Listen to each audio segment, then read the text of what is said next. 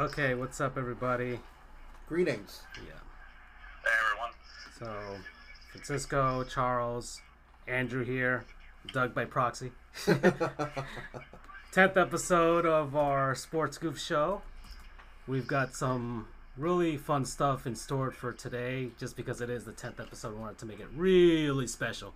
And plus, there was a lot going on this week, so So we got NHL Breakaway 99 in the background for the Nintendo 64.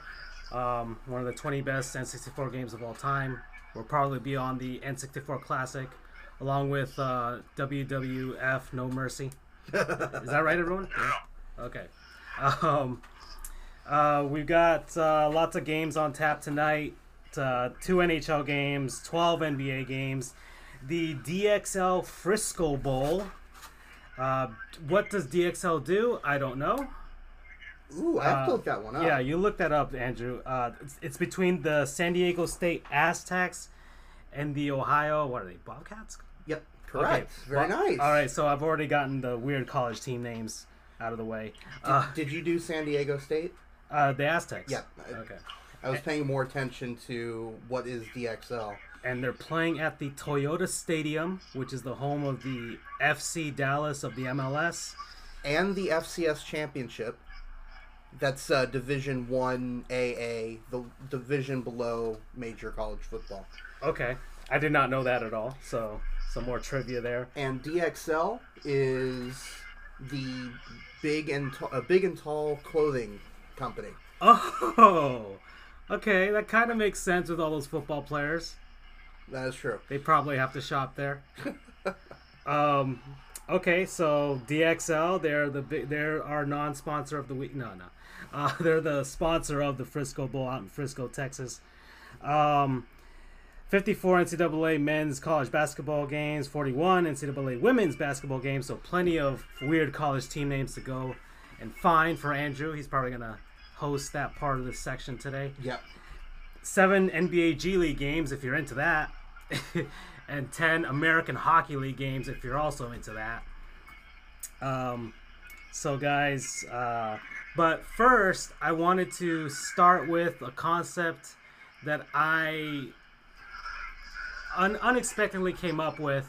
So last week, uh, Nike and the NBA announced the release of the um, what they're calling the earned uniforms, which are jerseys specifically for the 16 teams that qualify for the 2018 playoffs last season. Um, that includes some some really good ones. Uh, that even includes the Cleveland Cavaliers, who are one of the worst teams this season, but they get to wear that. The Heat have a glorious pink jersey that I, I can't wait to to try and purchase someday, and so uh, running the Sports Goofs Twitter account, I re- it was it was reported by Bleacher Report, and I put a reply saying that they should actually make a t- a line, the unearned line for the. I ori- originally said the 14 team or the the 14 teams that didn't make the playoffs, um, and call it the unearned line or call them the the tank tops But um. And uh, a lot of people really like that that uh, that pun. So um, Andrew and, and Charles and we're, we're like, okay, why why don't we actually make them? Just to clarify, when he says we, I we mean or he means he. Okay. Because of the three of us, he's the only one with any semblance of graphic design experience. I actually do have an AS in graphic design with just one of the forty different degrees that I have from the forty different schools that I've been to.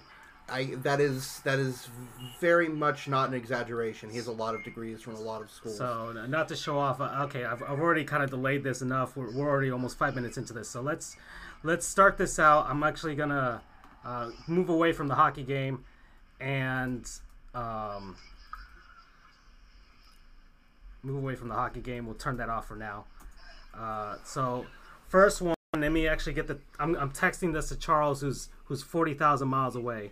Um, and just to kind of preface this, uh, Francisco, uh, when I interrupted him, Uh, so we his idea was initially the the the 14, 14 teams that didn't make it, but in turn because of time constraints and just general stuff, uh, he decided to whittle it down to the lowest three that he did jersey designs for. Right. Yeah, just to make it more feasible to do. Um, all right, so let's uh, let's let's start this bad boy off with the first one. Oh, and also Charles and I have not seen these. Yeah, I already showed them to Doug, and I'm gonna give you his reactions first. So this is the first one. Um, I think I just sent it to Charles. I, at least I hope I did, unless I took it off. But here, I'll here we go. Th- That's the first one, Andrew.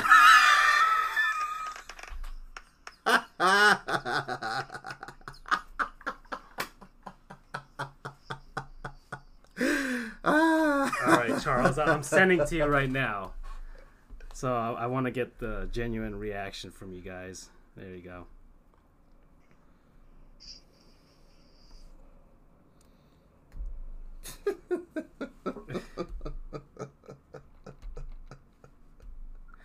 Okay. So so um Wait, who what? who's the sponsor? Uh, well, no, their sponsor is ShareCare. I don't know what it is. Oh, so you didn't change that. Uh, No, no, I, I left the sponsors as is because the sponsors need to be need to feel shame for those teams as well. Okay, Charles, did you get it?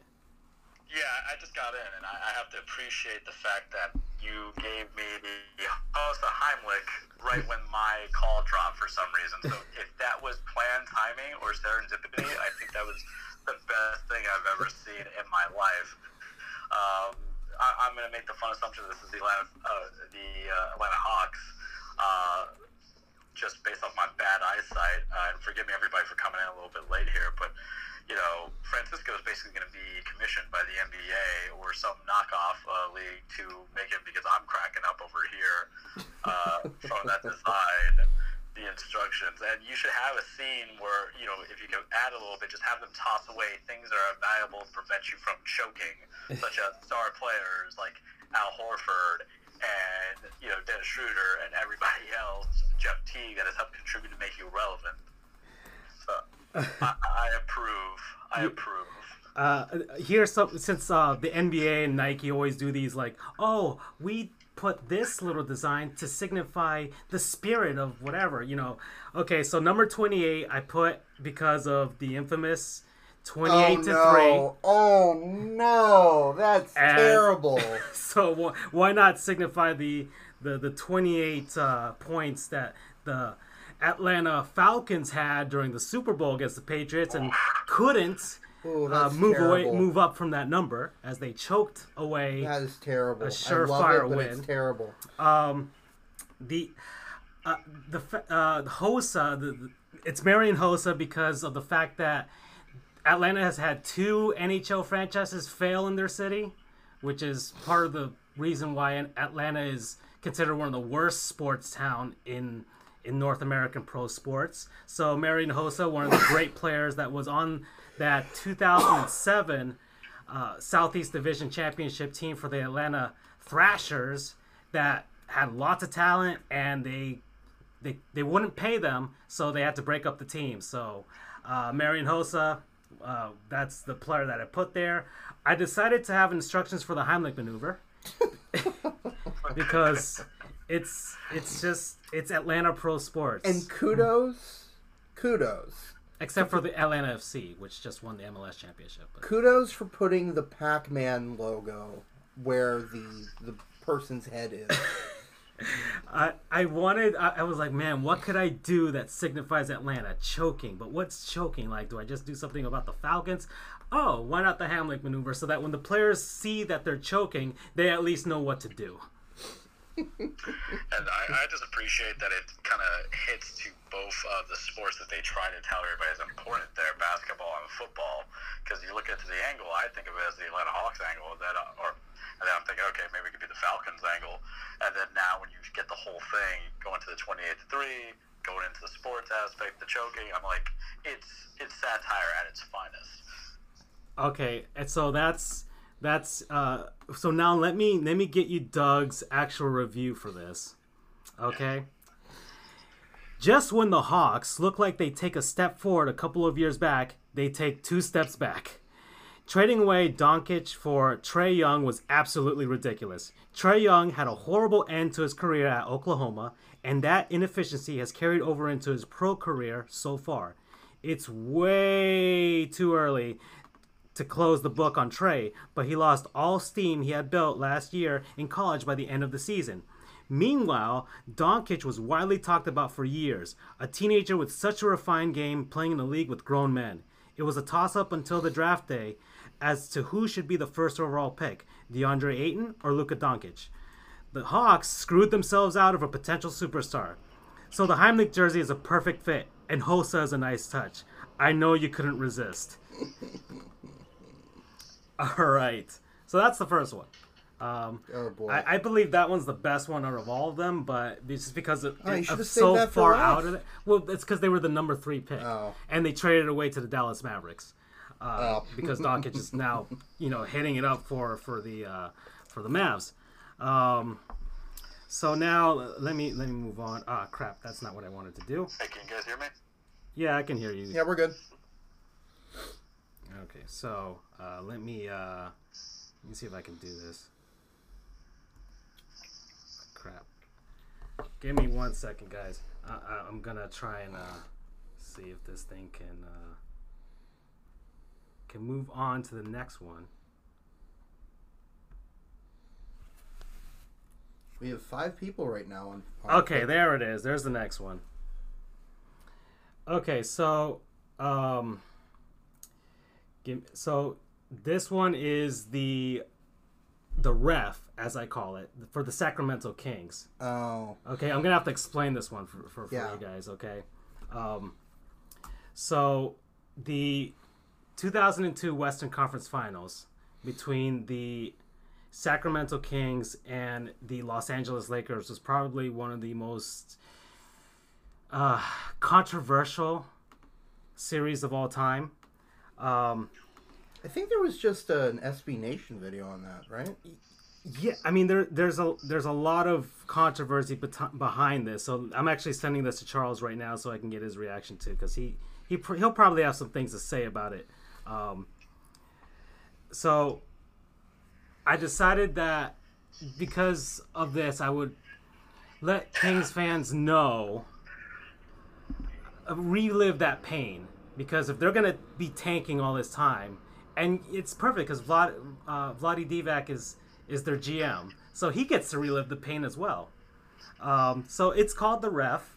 It's based on the the the referee uniforms during that series. Um, it's the same colors. It's the Sacramento Kings uh, SAC logo or, or script in place of the NBA logo. It's um, Delaney, which was one of the refs in that infamous Game Six, where it seemed like they were just handing the Lakers uh, free throws, and that's it. So, what do you guys think? I mean, I like it. I mean, I like it too. I mean, I think I'd appreciate it more if I was more of an NBA fan. Uh, but it is still funny now that I know the backstory to it a bit. I mean, I, I like just because the Sacramento Kings have just been rotting in the pits of hell for such a long time. And you have mentioned it earlier from Doug by proxy of, you know, one step forward, two steps back. I think that's a perfect way to describe them. And that's the thing when you find a lot about Kings fans or Kings management. They're always they're always focusing too much on the glory days, and you're talking about a franchise that has had every step away of an opportunity to at least be in contention in the playoffs, at least get through the playoffs. But bad management, signing old players that you, I mean, I don't know if Vlad, it's to be determined if he's even going to take them to where they got to go. But, you know, is that the vision that you want for a, a city and an organization that has just been muck in mediocrity for such a long time. And I, I, it's simple. I like the ref design. It's a big, like, you know, punch in the gut for them. And for a minute, I thought it was the Orlando Magic because it looked like they're. Uh, That's what I know, thought. They're they're pinstripes. And then I saw the SAC. I'm like, oh yeah, I know where we're going with this. So, I, I got a good chuckle out of it because you know, ironically, the Kings are in contention this year to at least make the playoffs, and a lot of people are shocked. So maybe this is the kick in the butt that they needed. All Bye. Francisco. All right. So uh, this is Doug's uh, review. That's quite a painful reminder for the Kings, as it's anyone's guess as to when they will ever make it that far again. It's one thing to lose through your own shortcomings. It's another to lose due to the powers you cannot control. A shameful moment for the league, a painful reminder for both the Kings and the NBA. So that's uh that's the Sacramento Kings who had the number 2 pick. And finally, we're, we're, we're gonna end. With, maybe the, this one is the best one. You know, maybe maybe it really is the best one. Drum roll. There it is, the Greta. Uh, it's for the Phoenix Suns. Oh, you took my suggestion. I told you. Thank dude. you. So yeah, Andrew did have some some some hand in this design. Um, so let me actually send this to to good old Charles here. Let me, Thank you so much. I knew it'd come out. He's well. really happy with this one. So, um, there we go. All right, Charles. That's. Oh no, I, I said I resent it to Doug. Whoops. yeah, yeah, completely planned. Uh, go, Andrew, go ahead. S- Say what you say. What you think. Uh, it makes no sense unless you know the backstory to it. Go ahead and give it to him. Uh, this was for the the was this the Suns, right? Yeah, the Phoenix Suns. This woman named Greta Roger, uh, Rogers, uh, just absolutely eviscerated. I'm sorry, laughing between. Just absolutely eviscerated the owner of the Suns, the I think it was the mayor of Glendale. Is that where they are? Um, Phoenix. The the Phoenix. mayor of Phoenix. She just eviscerated them. I can't remember what she said exactly, but She said there was one line that she said the owner of the Suns is so tight that he squeaks when he walks. in reference to the fact that he's so tight on money, a real penny pincher that uh, her her basic point the the Suns are trying to get a brand new stadium or at least a renovation to it, uh, arena, whatever you want to call it, and her point is the owner has put zero effort into making the Suns even a semblance of a contending team.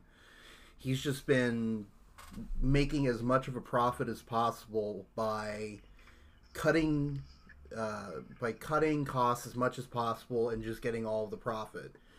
Her point is, why should we fund this renovation if you're just going to keep treating us like crap? And and hold and holding the city hostage basically because per usual the they the owner said if you don't give us a renovation we're going to leave. So her point is basically leave. You're doing nothing for us and just get out of here. Of course after that he said that they're not leaving so obviously she had a bit of an impact but thank you for taking my suggestion i knew it'd just be perfect for this Go ahead, Charles. Uh, I, I feel like this woman also should speak to your sensibility, Francisco, as a Miami Marlins fan, to be, you know, how many times somebody want to tell an owner stop being so tight budgeted, make excuses, and have the city or the state do things for you, or the county do things for you, and actually show that you want to be here.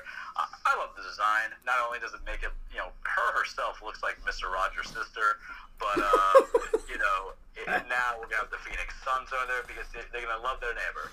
They're gonna love their neighbor because that team, that organization, they have like no backbone. They've only won like six games this year, and ironically, you're gonna fall on your laurels as the owner who's like, oh, we spent money because we paid Devin Booker all this cash, and we drafted DeAndre Ayton, and you can't even be competitive in a match. And uh, all you need is just like a little. All you gotta do is in that, you know, in that 90, just put a little Phoenix Sun ball, you know, right there, and poof. A- oh, actually, actually, uh, if you notice, the buttons on the jersey are Phoenix Suns oh, logos. are. Oh. then you know what you should do is just put like Charles Barkley's face. You're the only guy. He's the only guy who's kind of like somewhat defending them, somewhat commenting on them. You know, to quote him, they're just terrible, man. Terrible. Um, Terrible. you got to pronounce it right. It's terrible. terrible. I, I'm, I'm not as gifted as him in the art of uh, English and articulation, but I love it. Yeah. So yeah, the design is basically what she wore to that to that city meeting. red and black. It works for the Suns. The Suns, red and black, gold. Uh, PayPal's logo is on there because they need to feel shame as well for sponsoring the Phoenix Suns. Nike as well for providing equipment to the Phoenix Suns. The NBA for having the Phoenix Suns as a franchise, and then of course the Suns themselves with all those logos. I just realized the irony of having this team be sponsored by PayPal. and yet they can't pay for their own arena. That is delicious irony right there. Um, All right, yeah, let's hear what Mr. Solar has to say. It's actually funny that you kind of said Charles said about my, the sensibilities as a Marlins fans because these this is uh, Doug's review. I wish the Marlins had a Greta when the ballpark deal got approved. She's amazing and perfectly made her point. I could go off on a whole different tangent on subsidies, but I won't. It's a broken system. This jersey is A plus plus. One suggestion: we make the players wear wigs as well. The ultimate shame. Yeah. So that's it. I it. really hope that we can bring Doug in live at some point because Yeah. he, he's a lot of fun, uh, lots of fun to be with.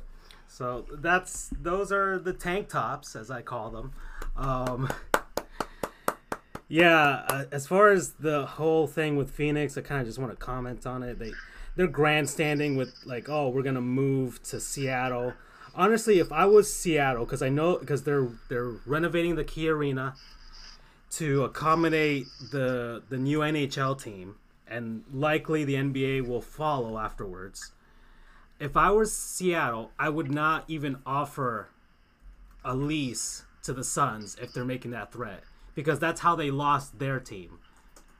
I would think if they were if they were if they had any sort of like sympathy for Phoenix, they would just say no. No, you guys you're not coming to, to Seattle with your team that you you're basically taking away from Phoenix because that's how we lost our team you can just stay there. We'll wait for the expansion of the NBA. That's it. So that's what I think Seattle should do if they want to have some sort of like solidarity with Phoenix in some sense. Uh, okay, guys. Uh, let's let's get back to the game here. um, Andrew's already stretching for this. He's actually pretty excited for it too. I haven't played this game in probably close to two decades. We're playing NHL Breakaway '99 with good old Lightning GM Steve Yzerman. Um, so let's let's get this going. It's been a while since we've actually had a chance to play a game, so Yeah, I'm, I'm happy that we're. I'm excited that we get to do it finally. yeah. So um, our, uh, speaking of the Lightning, guys, uh, I just want to make. Uh, there was a topic I wanted to get done for a while. It's the type of late Lightning are just eons better than every team so far in the regular season. Uh, just they're already like creating a lot of space between them and the Toronto Maple Leafs in the Atlantic Division. So I'm just kind of wondering if if um if this is the year finally for the Lightning. Like they've been so good for the last four season, let's say. And yet somehow, some way they always find a way to to kind of just mess it up. Um, and for me, it's it's. Uh, uh, can you? Uh, oh wait, how come we're both controlling the same guy? Okay. Um, and for me, it's this is probably the best team that they've had in so far in this run. And even though they made the Stanley Cup final in 2015, this is the best they've had. They actually have a, a great young goaltender. They've got um, Kucherov. They got Stamkos. They've got all these guys. Is it time? Is it is it really time? Well, to well, just as a disclosure, I am a Tampa Bay Lightning fan. Um, I'm from Orlando, so any kind of I call it Orlampa which is any teams in the Orlando Tampa area. Uh, I, I want to take a page out of your book when you were talking about the Dolphins the other week, Yeah. where you said I don't want to get your my hopes up. Okay. I don't want to get my hopes up uh, because I've I've been burned before, and it feels terrible. Okay. It feels absolutely terrible. Uh, I've been a fan since about 2008. So we had the we were so close to going to the Stanley Cup Finals in 2011, uh, but a objectively speak, speaking, an amazing save by uh, the eventual uh, Stanley Cup champion goaltender Tim Thomas stopped that from happening Right. and I'm still salty about it to this day because we were so close. Then 2015, we were close, but not really. We just kind of faded at the end. Right. And then these past few years, I thought we had a real shot last season. I really thought we did, and we just folded. And, I'm, I mean, it, I think every single team that faced the Washington Capitals, except for the Knights, found a way to kind of choke away their series. The Columbus Blue Jackets, they were up 2-0. The the Lightning themselves, um, in that that that um, Eastern Conference Final, and the Pittsburgh Penguins. So It it it hurts because I thought the only solace I have in that is they were the eventual Stanley Cup champion. So the only kind of good thing I can take out of it is, hey, at least we took the eventual Stanley Cup champion to seven games. But what could have been? We were so close. But I do like our chances this year. I mean, we thought we were screwed when uh, Andre Vasilevskiy, who's our starting goaltender, got injured, had a broken foot, was out for a few weeks. But then the backup came in, and I can't remember his name, unfortunately, and I feel terrible for that. He came in and just did amazing. It was it was as if Vasilevskiy had not left. So the fact that we have a solid one-two in terms of goaltending uh, makes me feel a lot better. But uh, I I can't get my hopes up. It's just not in my it's not in my system because I, we've been so close and yet so far each time. okay, I'm already losing. Um, yeah, I'm. I've seen this before. That's the thing. I've, I've, I feel like the Lightning are going to be. The Stanley Cup playoffs are so different than any other Absolutely. playoff that it in the NBA. Like, if you're the number one team, it's easy. You, you're most likely going to be there at the end. The Warriors are the Warriors. The Lightning, I could see the Washington Capitals going back to Tampa and taking the series. Now that, especially now that they have the experience of actually winning the whole darn thing. So, I don't know. I don't think uh, it's as surefire as as. I'm, I'm, I'm pretty sure a lot of Lightning fans are like you. They're just like, tre- uh, maybe as Charles said, tread lightly. Yeah, I'm gonna chime in on that one real quickly. I mean, I know you said that hockey's hard when it comes to playoffs. You know, you brought up the Warriors, and the Warriors are always there. But sometimes hockey, you know, this is me and my peasant knowledge from what I've seen just getting to the Stanley Cup. You do see the Stanley Cup. You do see a lot of uh, familiar names in there, like the LA Kings and Detroit Red Wings. You don't know if Tampa Bay's built like that. You know, uh, I mean, it's good that you're the best right now. It might help you out come the seeding, but it's still a long season, and the fatigue comes in. If you get any injuries, or if you just get outmatched against an opponent you never played that often. But you know, if you think of it in short sighted, it's basically, hey, at least it's good to be ahead and get you know a better benefit to seeding or whatever else benefits come from being the top guy in the playoffs. But uh, tread lightly, but have fun with it.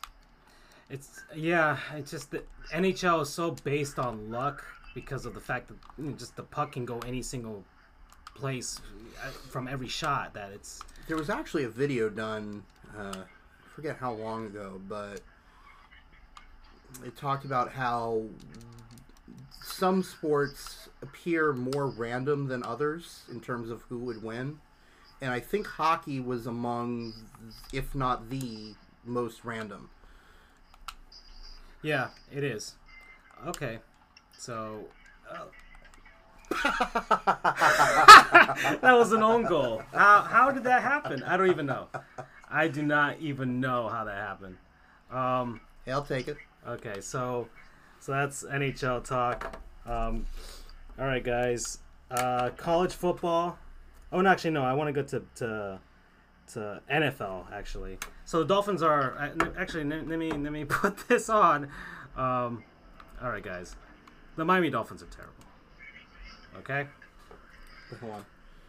Oh, is this whatever? The Miami Dolphins are terrible. Um, the Minnesota Vikings did all sorts of bad things to them in that first quarter. It was 21 nothing. They actually got the score to 21-17 at some point. So kudos on the Dolphins for that, but then the Vikings were like, "All right, that's enough of that." Uh, Dalvin Cook ran for 4 billion yards.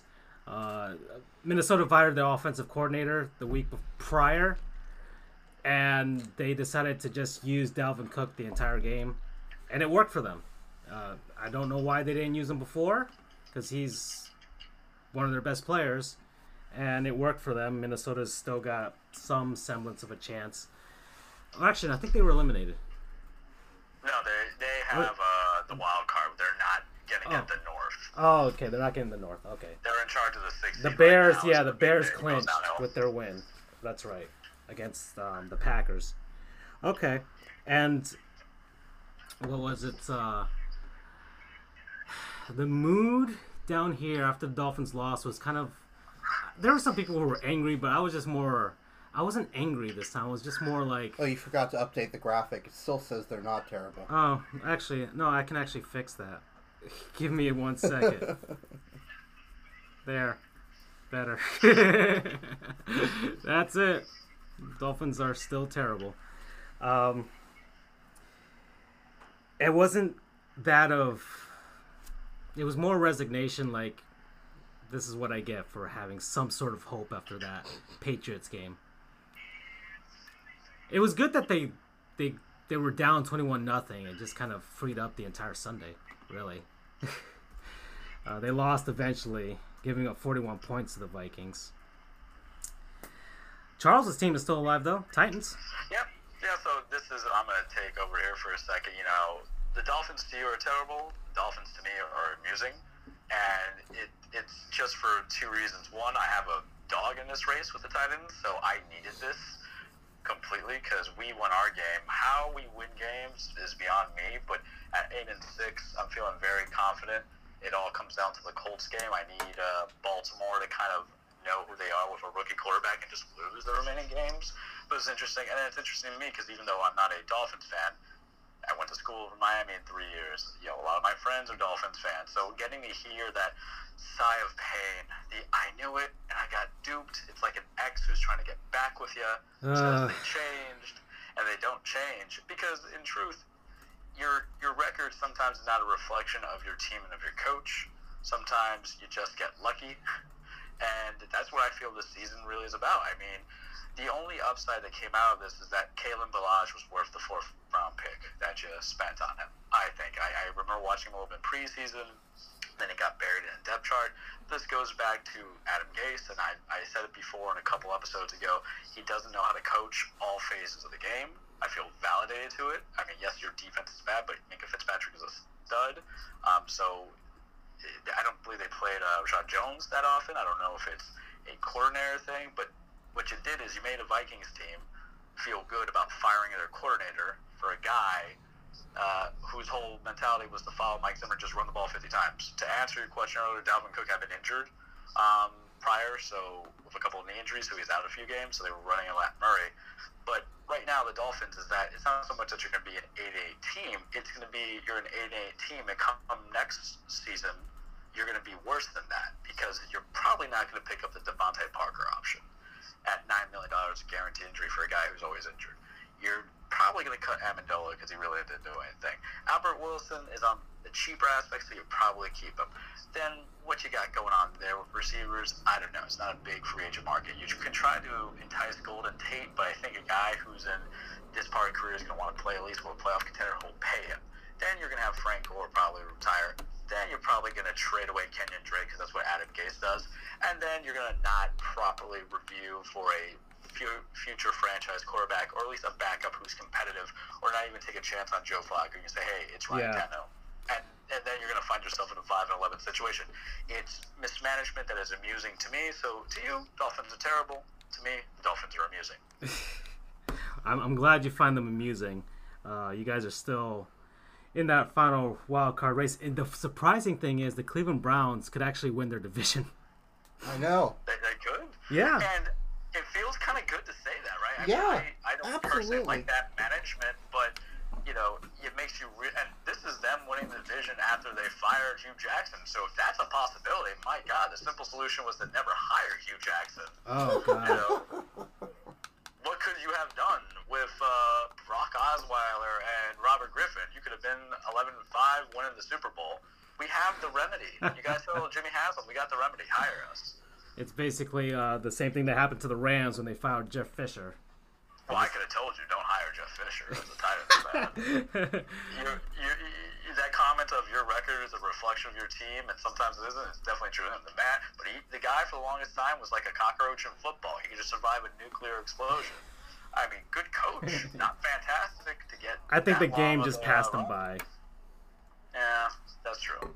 Or maybe he just caught lightning in a bottle with the Titans for that one yard short season. So Okay. Uh, actually, this is part of a new a new segment that I wanted to get to because I want to transition to something here. Actually, before we do that, so um, let me uh, let me, let me get this. Uh, it's called "Where in the Sports World is Doug?"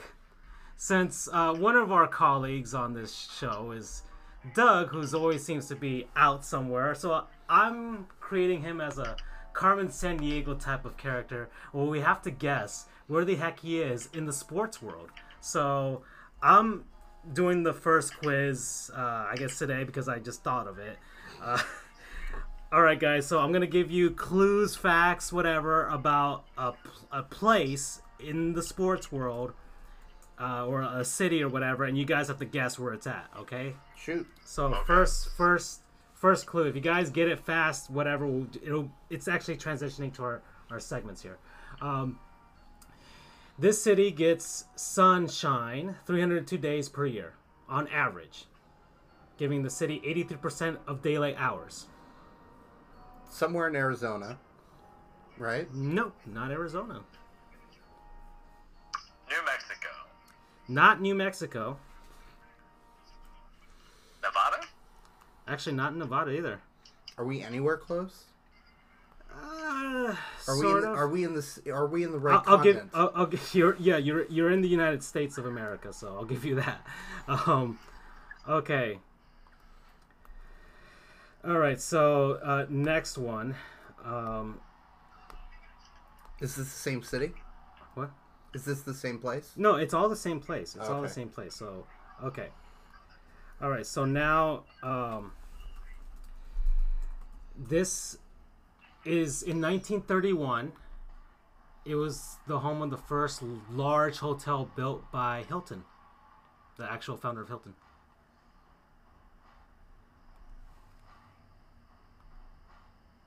So now you guys are thinking Resort City or something like that or whatever, but El Paso. yes, it's good old El Paso, Texas. It had to be the first one. It had to be the first one in this thing. So Doug, Doug Solar, since you got it so quickly, Doug Solar is enjoying is enjoying a stay in beautiful El Paso, Texas. Okay, it's home of the University of Texas El Paso, home of the miners. Okay, El Paso is closer to four capital cities of other states. Uh, it, it's uh, compared to any other large city in Texas. So they're about 348 miles away from Phoenix, uh, 272 miles away uh, from Santa Fe, New Mexico, uh, 212 miles away from Ciudad Chihuahua in Chihuahua in Mexico, and 327 miles away from Hermosillo, Sonora, in Mexico. Uh, and it's also uh, 526 miles away from the state capital, Austin. Okay, so so yeah, it's also one of the uh, in 2010 it was re- it received an All America City Award and has been ranked ranked the safest large city in the United States for four consec- consecutive years. Okay, so El Paso, Texas is really safe to be at. Uh, Doug is is uh, so we all know that Doug is safe and that he's enjoying uh, the good old El Paso. and the Sun Bowl on December 31st. Speaking of the Sun Bowl, because it's one of the topics I want to get to, because we're getting to college football now. Okay, so I'm just gonna I'm gonna I'm gonna move this away from from our game. Okay. Uh, so I get this feeling that Doug is to end up moving to El Paso at some point. I don't know why, but sure. um, so the Sun Bowl is December 31st between the Stanford Cardinal and the Pittsburgh Panthers. Running back Bryce Love of Stanford has decided not to play in the Sun Bowl to save himself for the NFL draft. So, guys, I, I posit this question: How awful of a person is he for not playing in El Paso? Ooh, let me see if I can bring in my Stanford friend on this one.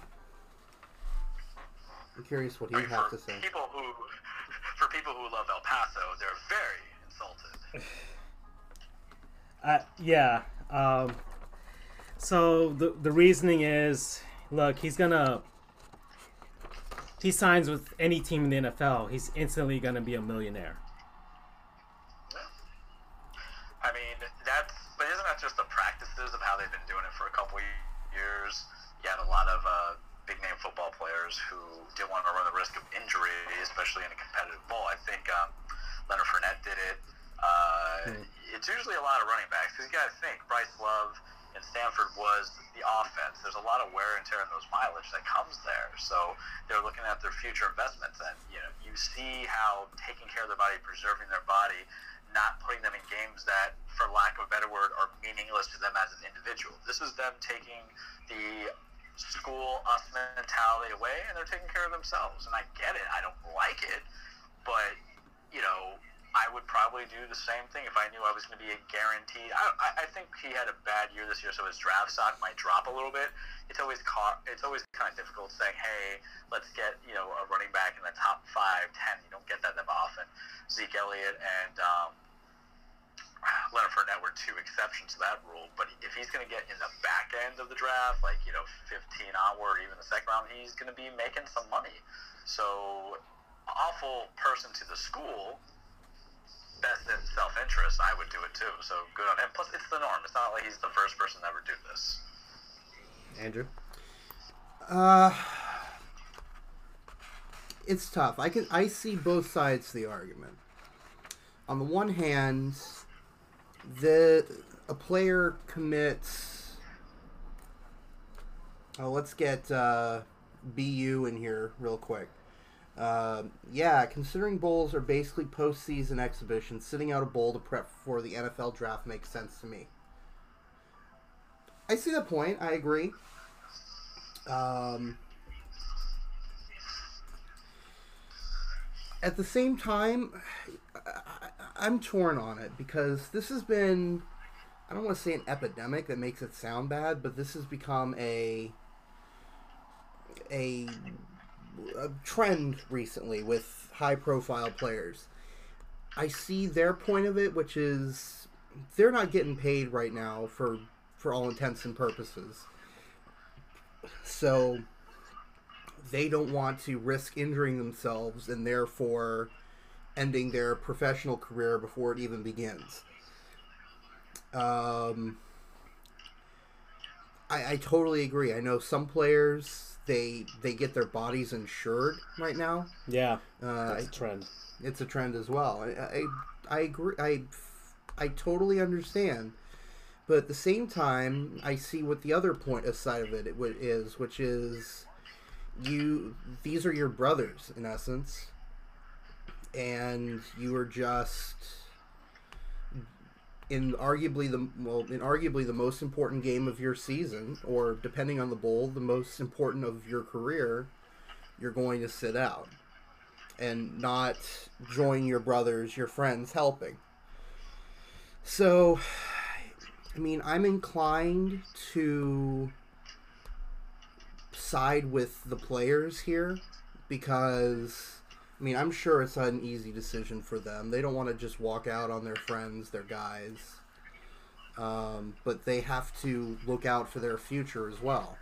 So, in that respect, I think I don't think he's that awful of a person. I don't think he's awful either. I just put that as a joke because he doesn't want to play in El Paso, and who wouldn't want to go there? Writers says it's like an optional final in a class. If you take it, it can make you look awesome, and the professor fan base will love you for it, but it can also screw you up. Uh, it can do more than just screw you up. It's it's a I- I- lifetime I- decision. Yeah. To just kind of jump in real quick, but sometimes some of these guys should go to the bowl games because it might be the game changer in the draft. Um, you know, I'll give you an example. Andrew Luck, we always knew he was going to be one of the top quarterbacks in there, but I remember the year prior that before he went to enter the draft, he had a Rose Bowl. He was in the Rose Bowl, and the guy threw for 400 uh, yards. Mark Sanchez, it's a very similar thing when he was at USC, threw for over 400 yards. So you had guys you know, not counting like we'll go with Sanchez more as a focal point, who didn't come out as being a top five quarterback to be drafted. His performance in that bowl game allowed the Jets to kind of trade up and take him. Um, you know, for, for a running back, might be a different story because I don't think anybody's going to trade up for Bryce Love in the top 10 pick. I could be wrong. Um, we'll see what happens in April. But for the people, it's preserving their bodies. But there's going to be some guys who are coming from lesser known schools that want to light it up. So, and they're taking the same risk because you get hurt in that game, your you your draft stock might drop too. So it's the idea of I'm a running back. There's a lot of mileage on me. Is this really playing this game, getting 30 totes throughout the whole game, going to help improve my stock by not just one or two draft picks? If we're talking about you know vaulting to like five, you know more picks up, or is it going to cause me to bust my knee, bust my ankle, not get drafted, have to be you know going through a supplemental draft or whatever? Um, well, my opinion is I'm actually on his side uh, for for many reasons. Uh, one of them is I, I don't feel that it's just my opinion as far as the fact that college pa- players don't get paid, and I'm of the opinion that they should. I see no reason to be loyal to the school at this point. I mean, you've yes, you've got your quote unquote education, but at this point, what's this one last game? I'm sure if this was a more high profile bowl game, uh, to Charles's point a little bit, that if this, uh, th- you know, there are more eyeballs on him for that as far as the draft is concerned. So if this was, let's say, the Rose Bowl, I'm pretty sure he wouldn't have skipped this game out. But because it's the Sun Bowl, and even though El Paso is beautiful, it's not as high profile of a game as others. I can see the point of sitting that one out. Also, he is a running back. And running backs, especially in the NFL, they don't last very long. And I'll add to that, I forgot to mention, he was very dinged up last year in his bowl game. Yeah. Uh, so he, he already has a history of injury. So I, I can absolutely see why he would he would jump, why he would skip. And NFL teams are some people made the argument, oh, NFL teams will question his, you know, his his commitment, his loyalty. And NFL teams don't really care. Okay? Yeah, It- it- they like the younger the better. if I the mean, Dolphins they're a lot ever said that, they would be part of that. The Dolphins are terrible segment once again. Oh, they wouldn't draft the guy just because he didn't play in his bowl game. That'd be another stupid decision by the Dolphins. Uh, if if this was the a running back uh, that they could draft or whatever, um, it's it's. Uh, trying to collect my thoughts again because I'm getting a little angry. I, I don't see any loyalty to the school. If let's say Manny Diaz, the same thing. Uh, it's maybe it's a bit of a tangent, but he's a coach that went off to Temple, and now he's he's leaving his players that he coached up in UM to the no more in defense in, in, in the country. What loyalty does he's not showing any loyalty to the school there? So why should a player show loyalty to the school as well? I mean, if he's gonna do it for his own, yes, selfish reasons, but very smart reasons uh, for his future, then why not? Manny Diaz, the same thing. Look, he's going to be a head coach in college football. It's at Temple. It's not as high profile of a school, but it's still Temple. It's still a, a D1 college football program. And let me go and, and make better prospects for my future. Let's see what uh, Mikey has to say here. I don't see it as a loyalty thing. Players can choose to continue college football while they still can. It's something they want to get in, get again in their lives. If they feel that they've had enough fun and work in college, then there's nothing wrong with starting a career. I absolutely agree. And Th- that's for some players, though. The, the players that know that they're not gonna make it, I I think. I mean, if if I was sit- like, if you guys were sitting at a million dollars right now, and all it took was for whatever part of your career was uh, to not have something horribly go wrong, like like if uh, Charles, you know, we're we're we're all we all got JDs, we're all in the legal field. Let's say tomorrow we have a, a, a volunteer thing, but it required us to do something to our brains that would that could incapacitate us in some sense. What would you do it if the next day you knew that you were signing a contract for a million dollars that required you to use your legal knowledge? I wouldn't. I wouldn't. So I say the same thing for the players. But I, I can see you guys. I mean, there's all kinds of points, but I know fan bases can either be stupid rabbit and think, oh, well, uh, uh, the cardinal, the tree, the you're you're feeling the tree. No, well, the tree's had enough. Okay. I don't know. I don't know if you guys have anything more to add, but I think is now is a good time any as any to jump to our next college football segment. Right. Uh, so Andrew brought up this one early National Signing Day. A lot of highlights today. Go ahead. Well, as usual, Bama. If I if I know correctly, if let me see what the grades were, but Bama, as usual, absolutely killed it. Boo. Um, UCF had arguably their best. woo woo, Rider of the Sun. Um, which team are you? UG, UGA Yeah, baby baby. number two. UGA is University of Georgia. Um, yeah, Georgia had a good haul. Bama, pretty much all the the usual suspects had good How'd signing FSU class. do? What's that? How'd FSU do? Uh, let's see. Just uh, even though I, I I don't really follow it that hardcore, but I at least like to be better than some teams. oh, you are absolutely. Oh, okay, good. Uh, we had the most five stars, says Ryder. so The U can't get a quarterback. You, the, you had a lot of decommits. yes, please sure. tell him. Please tell him. Should we tell him? Oh man, right. should I jump out Uh, the window? I'm, I'm looking. I'm looking at it right now, but uh, continue, and I'll comment when our time comes. Okay. Just kidding. FSU is fine. okay. That's the advantage the Power Five schools have is that no matter how terrible you do in any given season, you can always rest on the. We actually have a chance of making the playoffs. We have all this history. We have all this money. Come to us, and you'll have access to all of it. We have these famous alumni. It's yeah, FSU always just like, hey, we we- we'll try out Deion Sanders and see what happens. oh, you definitely had a monster day, Mikey. Absolutely. Speaking of, I, when I was getting out of the airport yesterday, there was all, all kinds of logos on the doors. College football playoff Orange Bowl logos. They're they're ready. They're getting ready. hmm Michigan had a pretty good day too.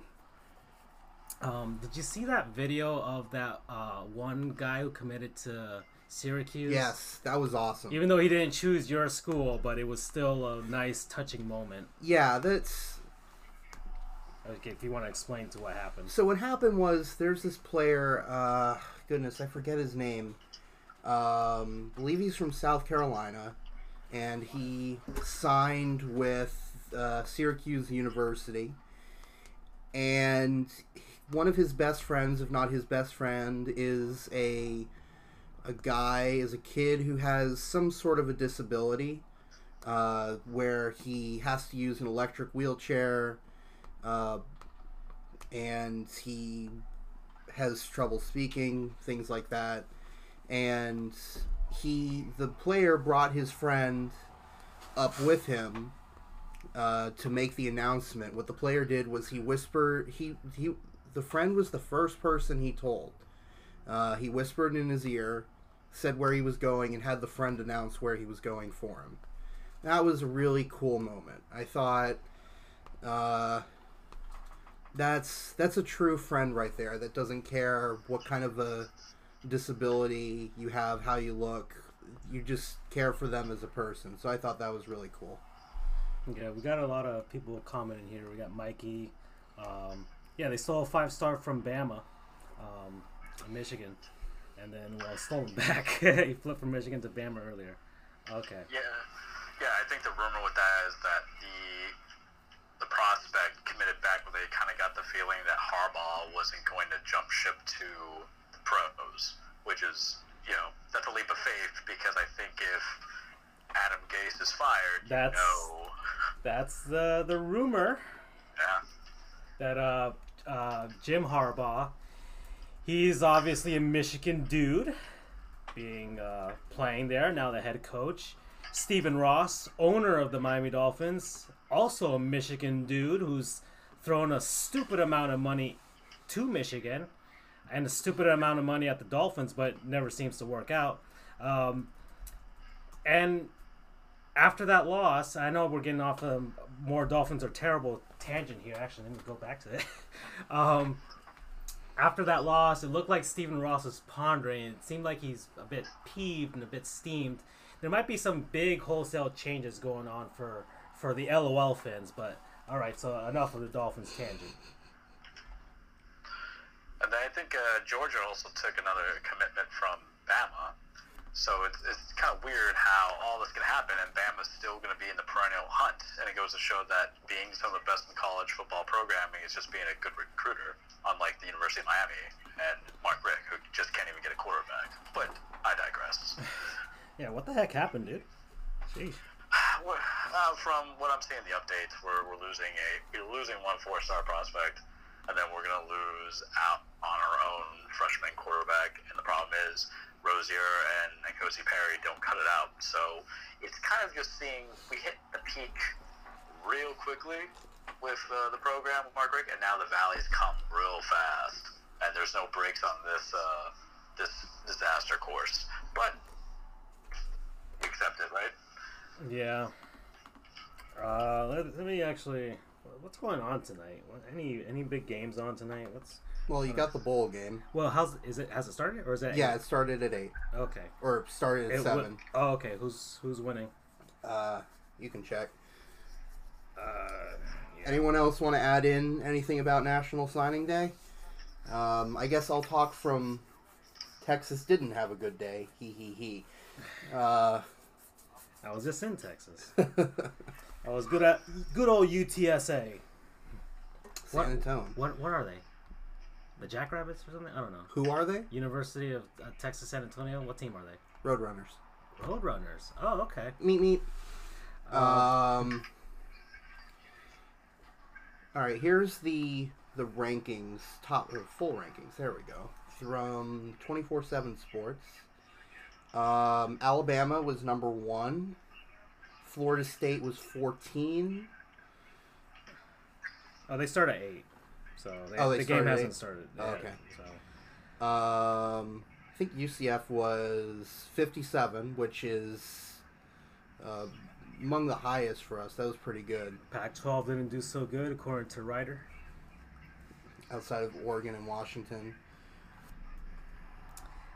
The uh, Florida State's basketball is playing. Um, they're playing North Florida, out in uh, Tallahassee. Uh, Auburn is FIU comes in at 12 of their conference, so not too great. Oof. Gosh. Uh, not really. I mean, you got Indiana and Toronto. That's a good NBA game. If you want to watch that. Uh, gosh.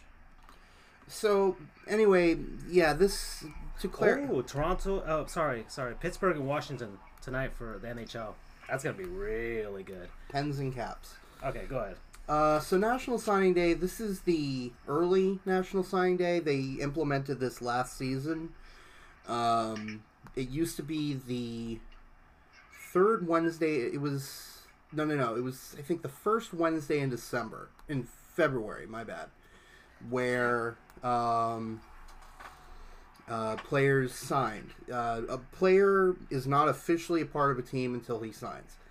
So now they added an early one in the third Wednesday of December, which is today. So it's gets a lot of the pressure off kids really quick. Uh, from UCF standpoint, we had a really, really good. Uh, the numbers may not say it on there, but we had arguably our best draft class ever.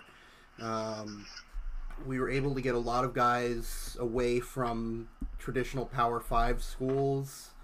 Uh, coincidentally, the player, the quarterback that um, that succeeded uh, McKenzie Milton at Mili- uh, Mililani High School in uh, in Hawaii uh, is now coming to play for us. Oh. So we will have two Hawaiian quarterbacks from the same school on our team, which is amazing. So overall, it was a great draft class. I'm happy.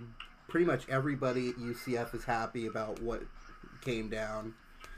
So it's I can't wait until February to see if anyone else comes, but if this is it right here, it was an amazing class and I'm happy. Okay. Um. So, anything, any more things about National Signing Day, or at least the early one? No. Mm, Not that. Not that on my end. yeah, you, yeah. You guys are people are uh, sports radio today from Miami wasn't that happy or keen on what had happened to the Hurricanes. Um, so OU might get an all-time receiver class, a wide receiver class if Haselwood hopped on board.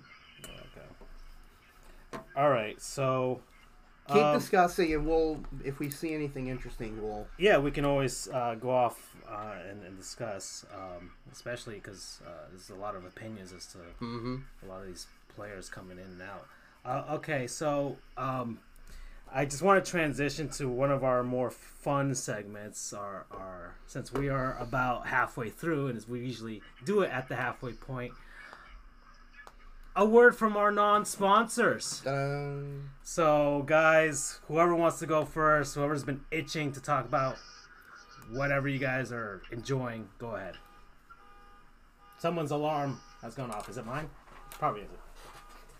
No, it's not. okay, I guess I'll start since I've never started before. Um, my non-sponsor of the week is OtterBox, The phone case people? the phone case people. Okay. I have an uh, Samsung Note fi- uh, a Note Five. I had an OtterBox since I first got it a few years ago, and it I wore that thing into the ground. Um, and my phone is quote unquote so old. What kind of phone do you have? Note Five. I just said it. Oh, sorry. um, OU jumps to number six class in the nation. Sweet.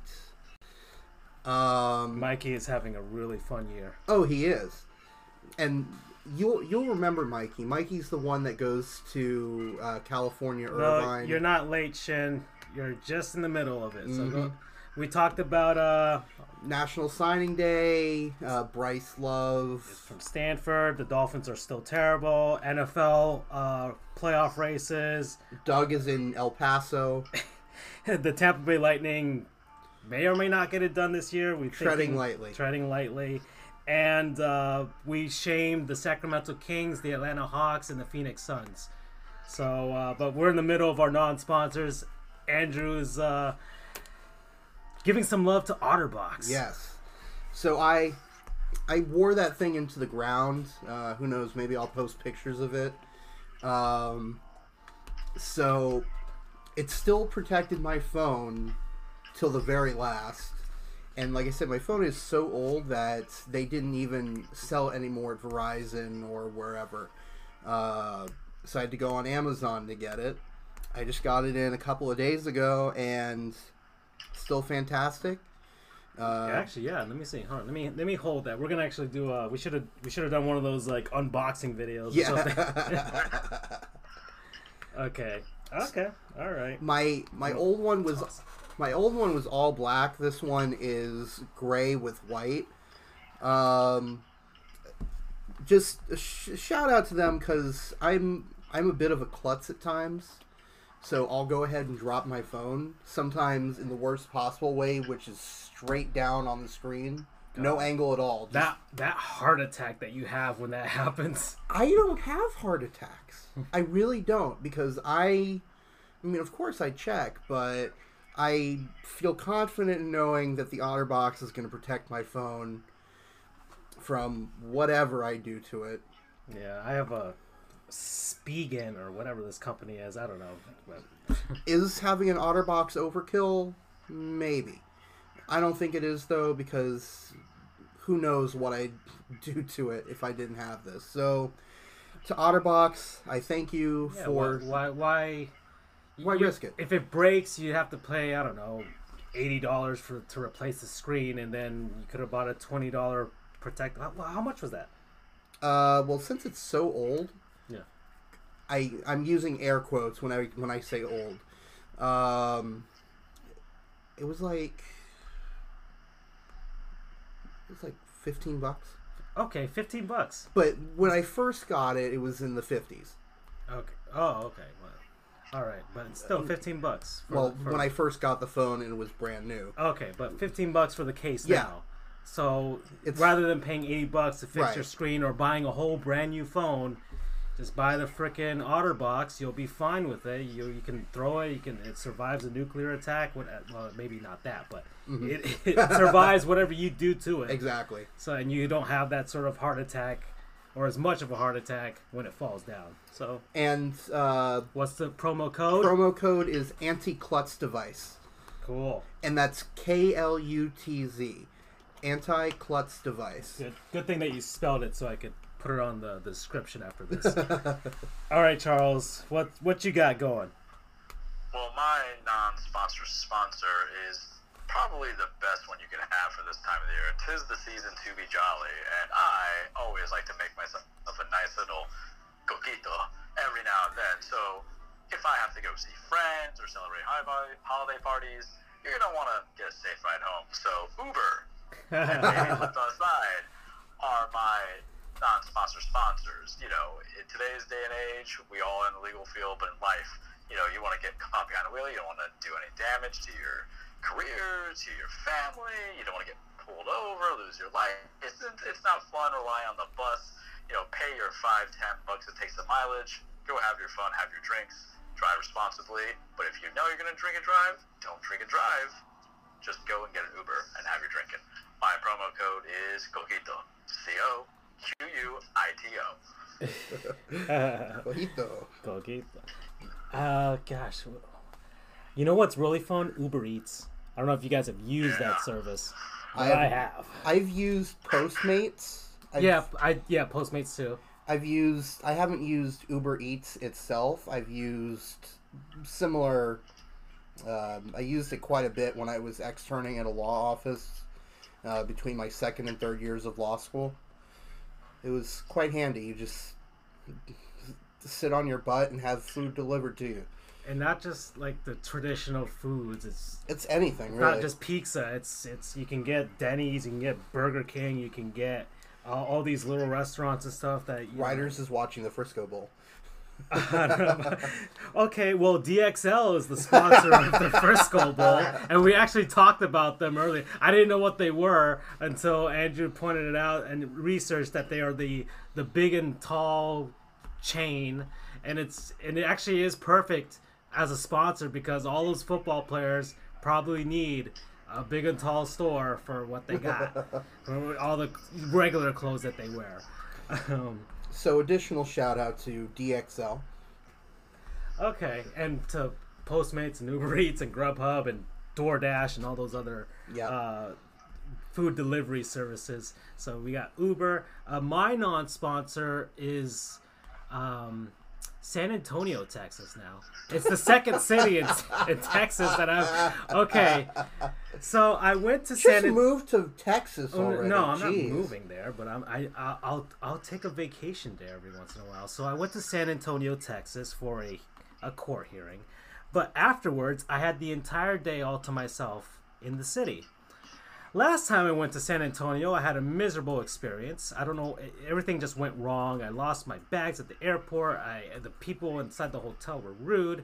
Uh, to this woman, I, I hate that she's my anti-nonsenser. Whoever that woman was that in the elevator, And you may or may not know who you are. I, yeah, she was very pretty, very pretty woman, but she was very mean. So I don't like her. She's the anti-non-sponsor, and if she's listening to this, you're a very mean woman. Uh, that date, and I forgot what month, but I went to San Antonio a second time. They have a beautiful area called the Riverwalk in downtown. I was staying at the Hotel Contessa. If you're gonna stay at a hotel, you stay at that one. It's right next to the river. It's on the river. The bottom floor of the hotel is a nice, beautiful restaurant. They got a nice giant tree for Christmas. You walk outside, you see the river. It's beautiful. It's quiet.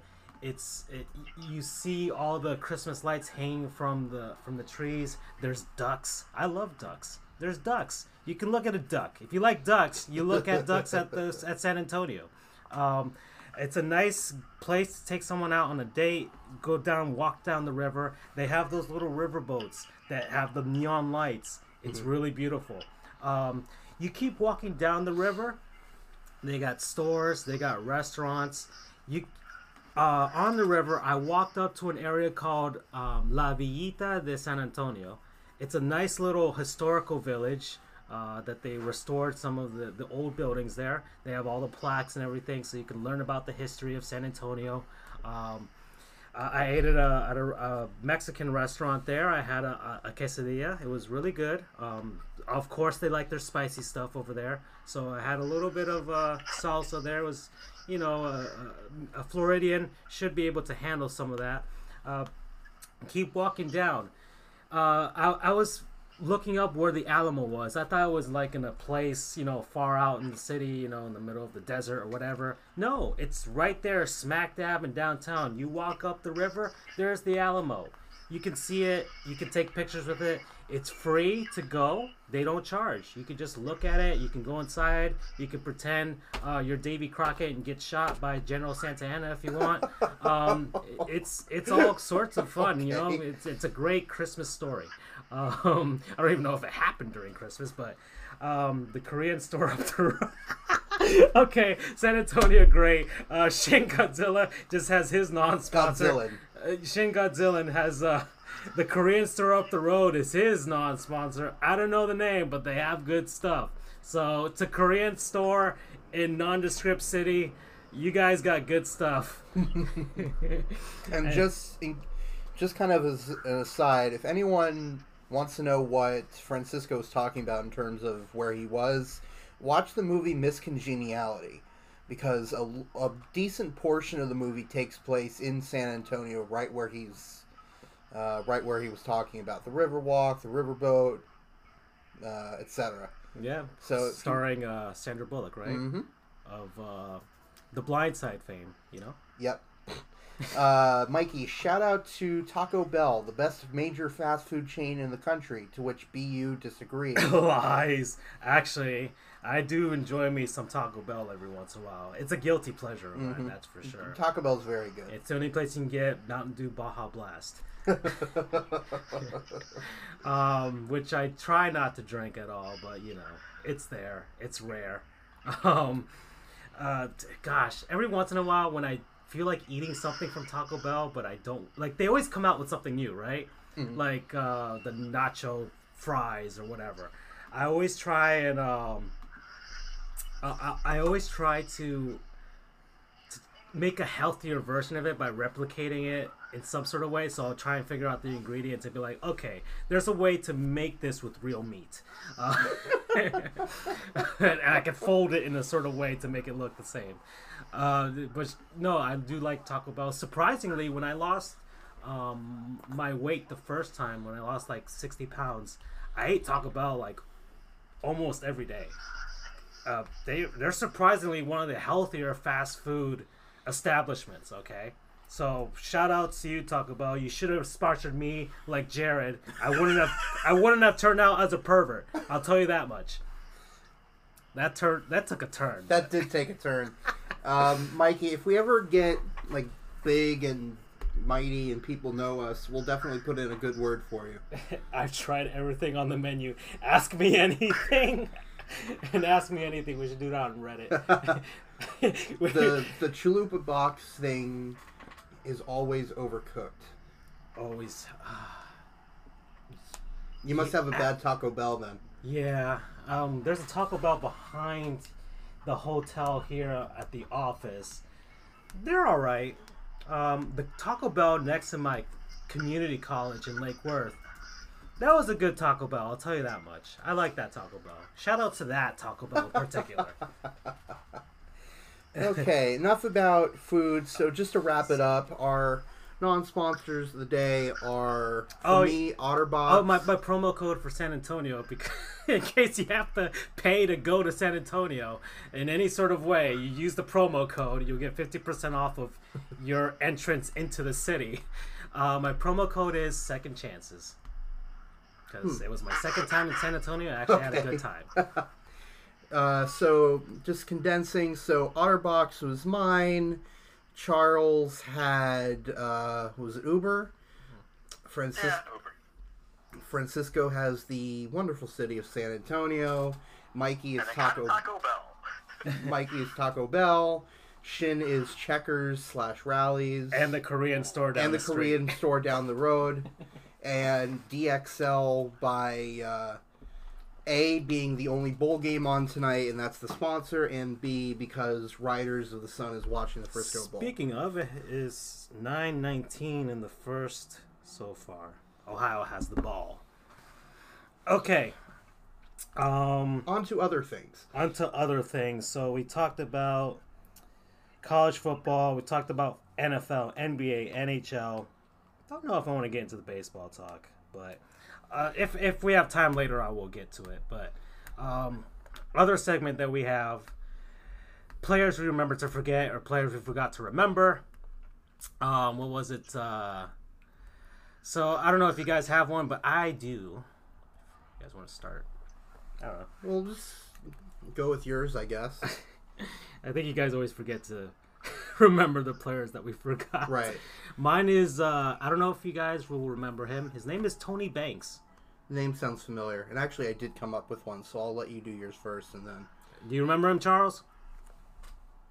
Yes. Okay, who do you uh, you remember who he played for primarily? Or at least or at least where he started out. But Google will tell me. okay, well he okay, so uh, according to Wikipedia, his full name is Anthony Lamar Banks. Uh, he play he actually did win a Super Bowl ring. Oh, that's not who I thought it was. Okay. Uh, he played at Michigan State, so he is a Spartan. Um, he was born in San Diego, California. He was drafted in 1996 in the second round, pick number 42 of the St. Louis Rams. I think the Rams had just made it to St. Louis after moving from LA the first time. Um, he played from 96 to 98. Uh, then he uh, lost out to um, who was the backup of Kurt? Kurt Warner was the backup of someone. Trent. Ah, gosh. Dilfer? You're Trent Dilfer? No, no, no, No, no. not Dilfer. Trent Green, who used to be a former Dolphin. You- okay, so um, then Kurt Warner obviously led the Rams to the Super Bowl victory over Charles's Titans. Um, uh, was it Tony Banks actually moved on to the Baltimore Ravens, where he actually had a pretty good first season with them, but then he um, he lost his job out to Trent Dilfer of all people, and you've got to be really bad if you're losing your QB job to Trent Dilfer. Uh, after that happened, the the Ravens went on a run and won the Super Bowl behind an elite defense, obviously because you know it's Trent Dilfer behind the helm. But uh, one of the things Tony Banks kind of he's kind of haunted by that that year because he felt that he could have won that Super Bowl himself if the Ravens had tailored the offense more to him. His contention was that, or his, he believes that after he was sat for Dilfer, the Ravens and, and Brian Billick tailored the offense more to Dilfer and ran the ball more uh, than anything, and that's what led to the Ravens having some sort of semblance of an offense and you know their elite defense with uh, former Hurricane Ray Lewis, uh, former axe murderer. Um, no, no, he did. He, he was had nothing to do with that. Um, so yeah, and then he moved on to the Dallas Cowboys practice squad. He was picked up by the Washington Redskins in 2001, and ended his career with the Houston Texans. And I think what's currently he's I think he works for the Bin, the Big Ten Network because you know obviously former Spartan. Right. And yeah, but he's still haunted by that Super Bowl victory. He actually it took him five years to take out the ring from the box that they handed to him. Why? He just he felt that he could have won it.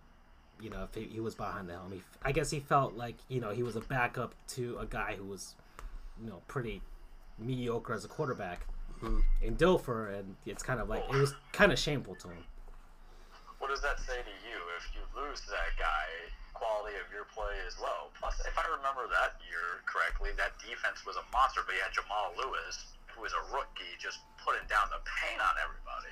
Yeah, yeah. So, you know, maybe it's because we tailored offense because we had a rookie that was coming into his own. And, you know, look, it happens in football. It happens in a lot of sports where you get these changes that come in and a team gels better with the new guy um, in play.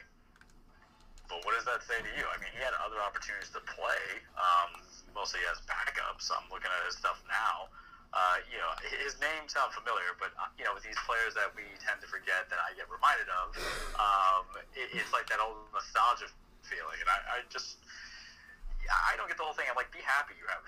There's some people who don't have that opportunity, and be happy that you were able to come into the league and start, even have a game that comes into it. Uh, you know, a couple of games, and if you did bad, you did bad. But hey, you won a Super Bowl. Congratulations. Yeah. So Tony Banks, we remember you, dude. Buck up, dude. You got a Super Bowl ring. I guess I'll just toss one in there really quick because it just jumped to me really quick.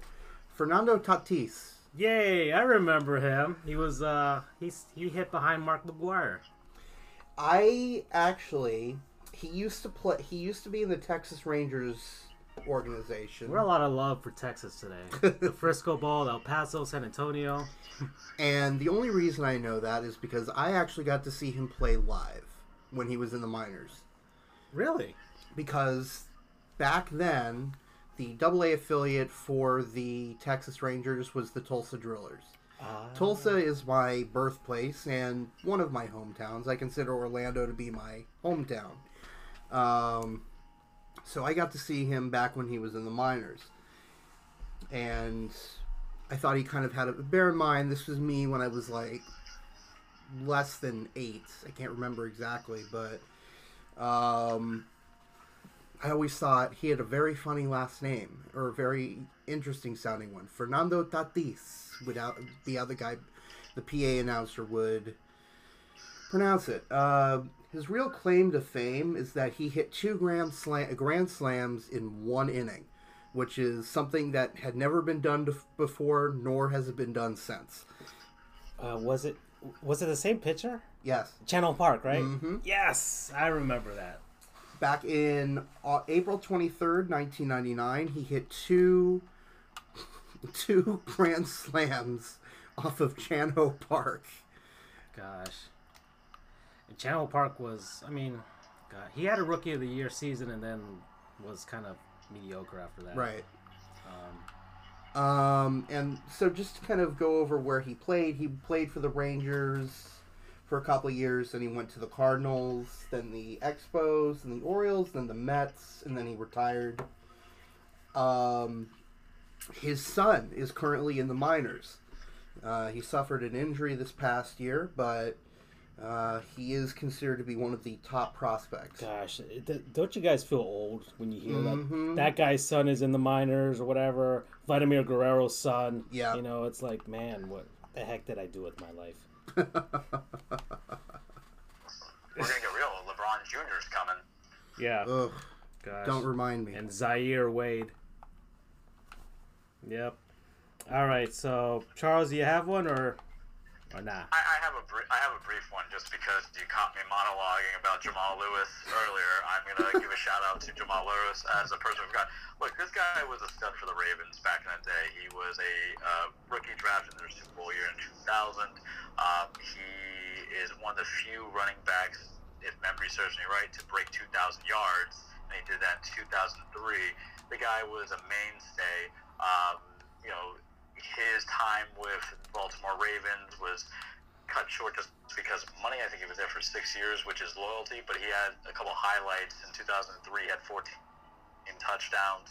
Um, something that that was the year he had 2,000 rushing yards. Uh, you know, it's very impressive. And after uh, 2006, he went to Cleveland because that's what a lot of divisional rivals do. Is they poached the dude who was the best uh, on your team, pay him a little bit more money, and he had some success there. I mean, his final couple years from 2007 2009, he had uh, 1,300 yards rushing in that 07 year. 08 was 1,000 yards, and then of course for all running backs because they have a short shelf life. Um, he only had like 500 yards, and that was it. Uh, to modern day stuff, he is talking about po- suffering post traumatic effects of concussions from playing Ugh. football, um, which is you know something that you talk about getting old. You're going to see these guys that you saw in your heyday, uh, in their heyday, now you know becoming a different kind of person because these injuries that they're now finding out. And he is currently the president of Southeast Exhibits and Metro Retail Solutions for Metro Exhibits. Not that I know what that means, but it's going to force me to review it at some point. Does anyone remember Charles Thompson, the guy who sold cocaine to FBI agents? I can't say that I do. No, I don't. I don't know either. Care to enlighten us, Mikey?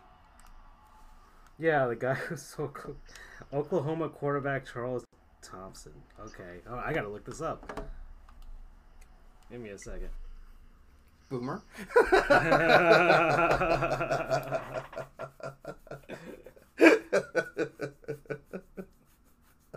Let's see, Charles Thompson.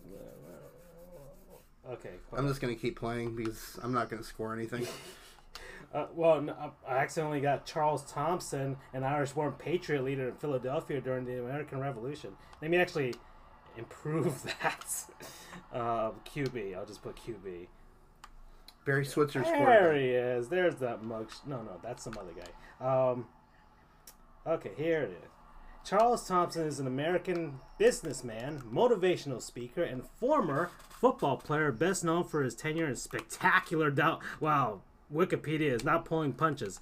Spectacular downfall as the quarterback of the Oklahoma Sooners. That's the word that they use to describe that. He played in the 1989 Florida Citrus Bowl. Um, gosh, the downfall. Arrest. On January 26, 1989, FBI videotaped Thompson selling 17 grams of cocaine for $1,400 to an undercover agent. Yeah, you can't you can't do that. I think that's exactly the, the, the statute that says that. It literally says you can't do that. Uh, on February. The wiki article is hilarious. short but informative. On February, th- wow, it must have been an OU fan who wrote it then. On February 13th, Thompson was arrested in Norman, Oklahoma, and charged with dealing cocaine. He was released to his mother's custody on February 15th to await trial as Thompson waived his right to a preliminary hearing. In the meantime, the Sooners suspended him from the team. A media frenzy followed the arrest, peaking when a notorious picture of the handcuffed Thompson in a prison jumpsuit appeared on the cover of the February 27, 1989 issue of Sports Illustrated, accompanied by accusations that the Switzer-led Sooners were out of control. Switzer's Sooners had already been under heavy public and media scrutiny before the incidents, as players had been arrested in separate incidents for assault with a deadly weapon and rape. With the national coverage brought by his star quarterback's arrest, Switzer resigned as head coach soon afterwards after leading the team for 16 seasons. Dear Lord, man. This is. Oh, we're certainly remembering Charles Thompson right now. in fi- a trial in prison after his trial at federal court. Let me just speed this up here. He pleaded guilty, saying he knew what he had done was wrong, took took his punishment. Plea waived his rights to a jury trial and grand jury consideration for his case. Uh, convicted of one count of conspiracy to distribute cocaine and sentenced to two years in prison and entered a federal prison in Big Spring, Texas. So th- another- Again with Texas. while in prison, he spoke out on the pressure and vices that can befall big time college football and uh, blah, blah, blah, blah, blah. Let's see. the, hold on, Mikey. The worst thing the law did to him was put him in a burnt orange jumpsuit. oh, that is that is some OSU poking there. OU. Oh, Uh, burnt orange is the University of Texas. oh, but oh, but wasn't Oklahoma State also orange?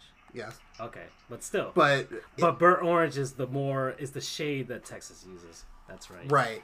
That's right. And OSU is more of a with bright. with no with no disrespect to OSU, uh, Texas is definitely the bigger rival. True. Even though uh, they had a pretty good game this season, right? Yeah, they did absolutely. I actually, I remember seeing that game in the pool in Orlando. I was actually cheering for Oklahoma State, so sorry, sorry, Mikey. it was. I just wanted to see, you know, the big, the big dog fall. Um, he is currently beginning his fresh. oh, Wait, what the? Heck? Oh, his son. I thought, I thought he went to school, but his his middle son Casey Thompson committed to play at the University of Texas on April 13, 2017. Oh, burn. dear lord! He is Ooh. currently beginning his freshman year as a Longhorn QB. His third son, Cade Thompson, is currently in high school, and Charles currently resides in OKC. Gosh. Ooh, that's that's harsh. His- that his son decided to play for Texas. Oh gosh. wow. And his oldest son, Kendall Thompson, uh, also played QB at OU before transferring to Utah. Okay. And he was instrumental in Utah's win over number eight UCLA in October fourth, 2014. Okay. And his he signed a three year contract as a wide receiver for Washington Redskins. Alrighty. Um, oh, Thompson's appearances on the covers of Sports Illustrated are considered a prime example of the SI cover jinx. okay. Well then. I didn't know there was a cover drinks for SI. I knew Madden, but Yeah, of course. Yeah, there's an SI cover jinx. Huh. Um, all right. So those are our forgotten players. Um, that was very interesting. that took a turn. It really did take a turn. a pretty funny turn and sad at the same time, but yeah. you know, uh, but I don't know. I'm sure he's fine now. He's got three sons and everything. So, all right. Um, so what are okay? What are the things that we got to talk about? So we talked about our forgotten players. We talked about um, uh, where Doug is, our non-sponsors NBA. uh, the NBA um, uh, from the Tank Tops. I mean, there, there was a, another NBA topic as far as where the heck Anthony Davis is going to go.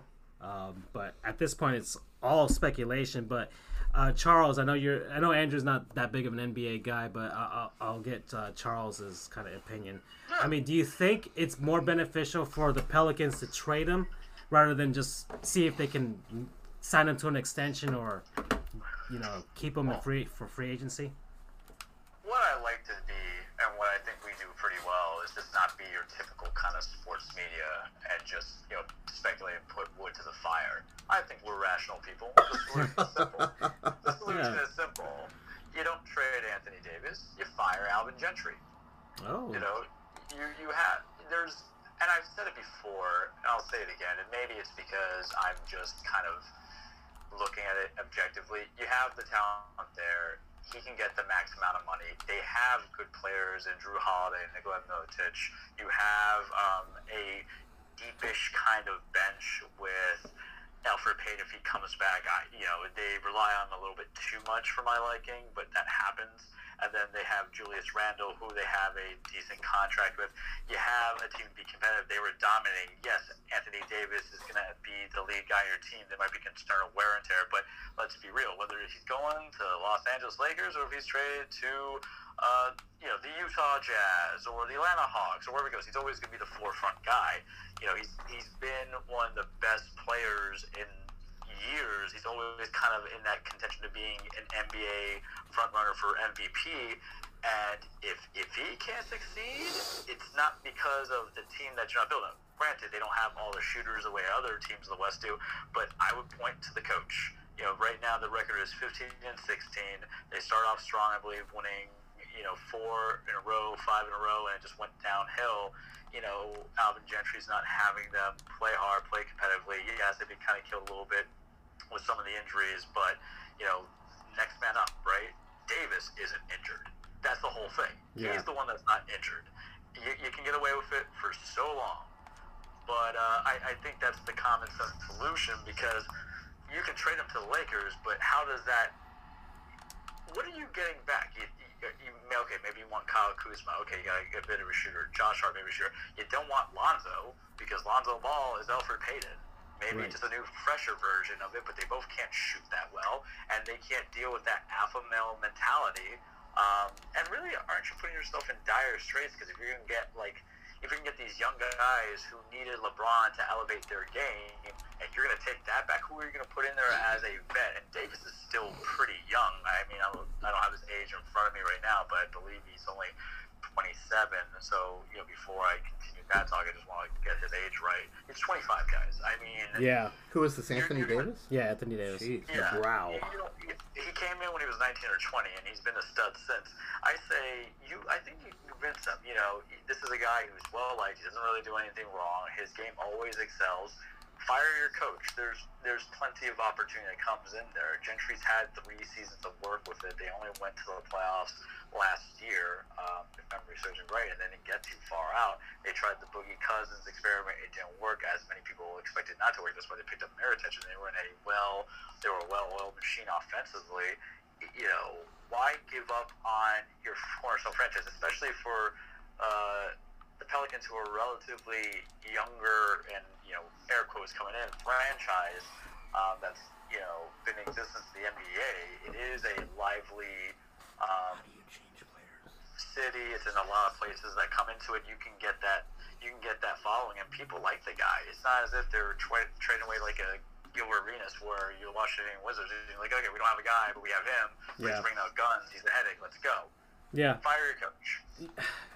I, I don't see the benefit of the Pelicans giving up on this at this point. They got a superstar. They were able to draft one. I mean, it's so so like Rare. especially this one because he might he's probably generational.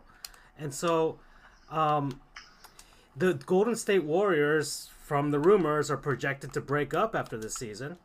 Really? I mean, it's projected. I mean, it seems like there's some sort of strife. It seems like Kevin Durant wants out and you know wants to do his own thing, uh, which he has all the, the opportunity to do. So you might have the opening to something great uh, if if the Warriors break up and and why hand that over to the Los Angeles Lakers? Why when you have a shot at possibly keeping him? So you know, just show him that you can surround him with a good team or, have a good coach, uh, hire a really good coach, and and see if you can entice him to sign an extension or whatever. And he's gonna get paid uh, more with the Pelicans because of you know the way the CBA was was created, so that these teams could keep these guys, um, rather than all of them deciding to go off to to LA or, or to you know all these these super teams whatever. Um, I think the Pelicans ought to um, keep it keep it for now um, and see what you can do in the off season, or maybe see if you can do this season. And maybe there's some sort of hope. Maybe they might go on some sort of a run if, if that's if that's the case. And and then look at what happens to the Warriors. If the Warriors break up, then it completely frees up the Western Conference.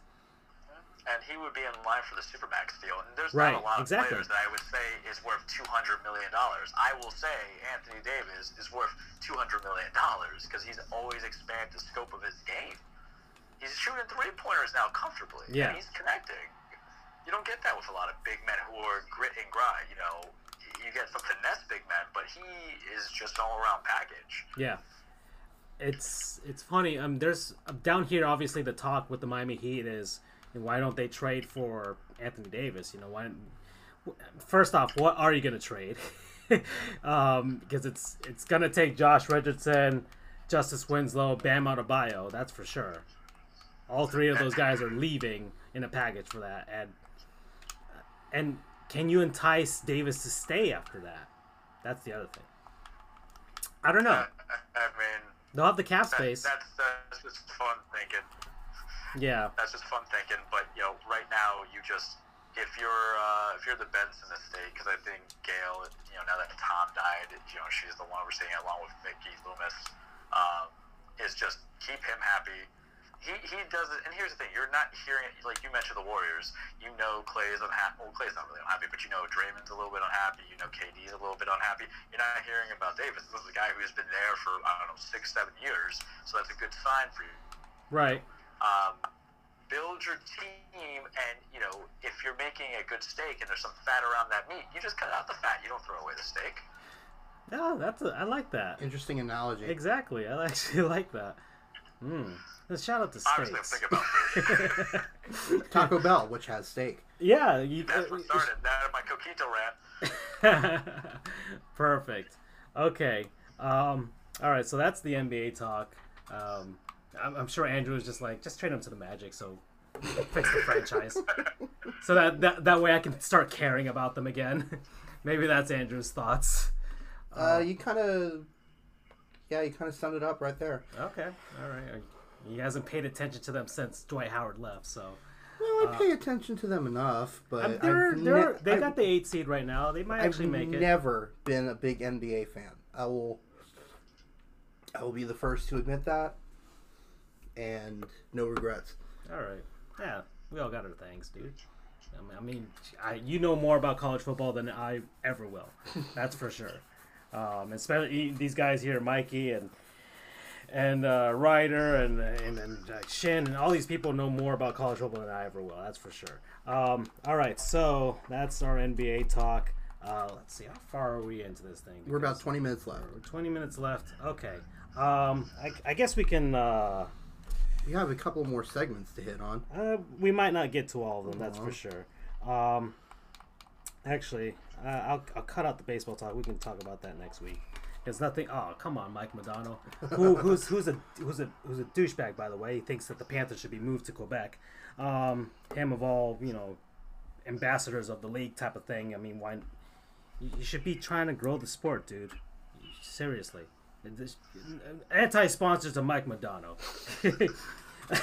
just kind of it's kind of like a like a, a badge of shame or a badge of honor that we're gonna give to people. Um all right uh fan opinion segment that i wanted to talk about. It was actually my brother-in-law who thought of this.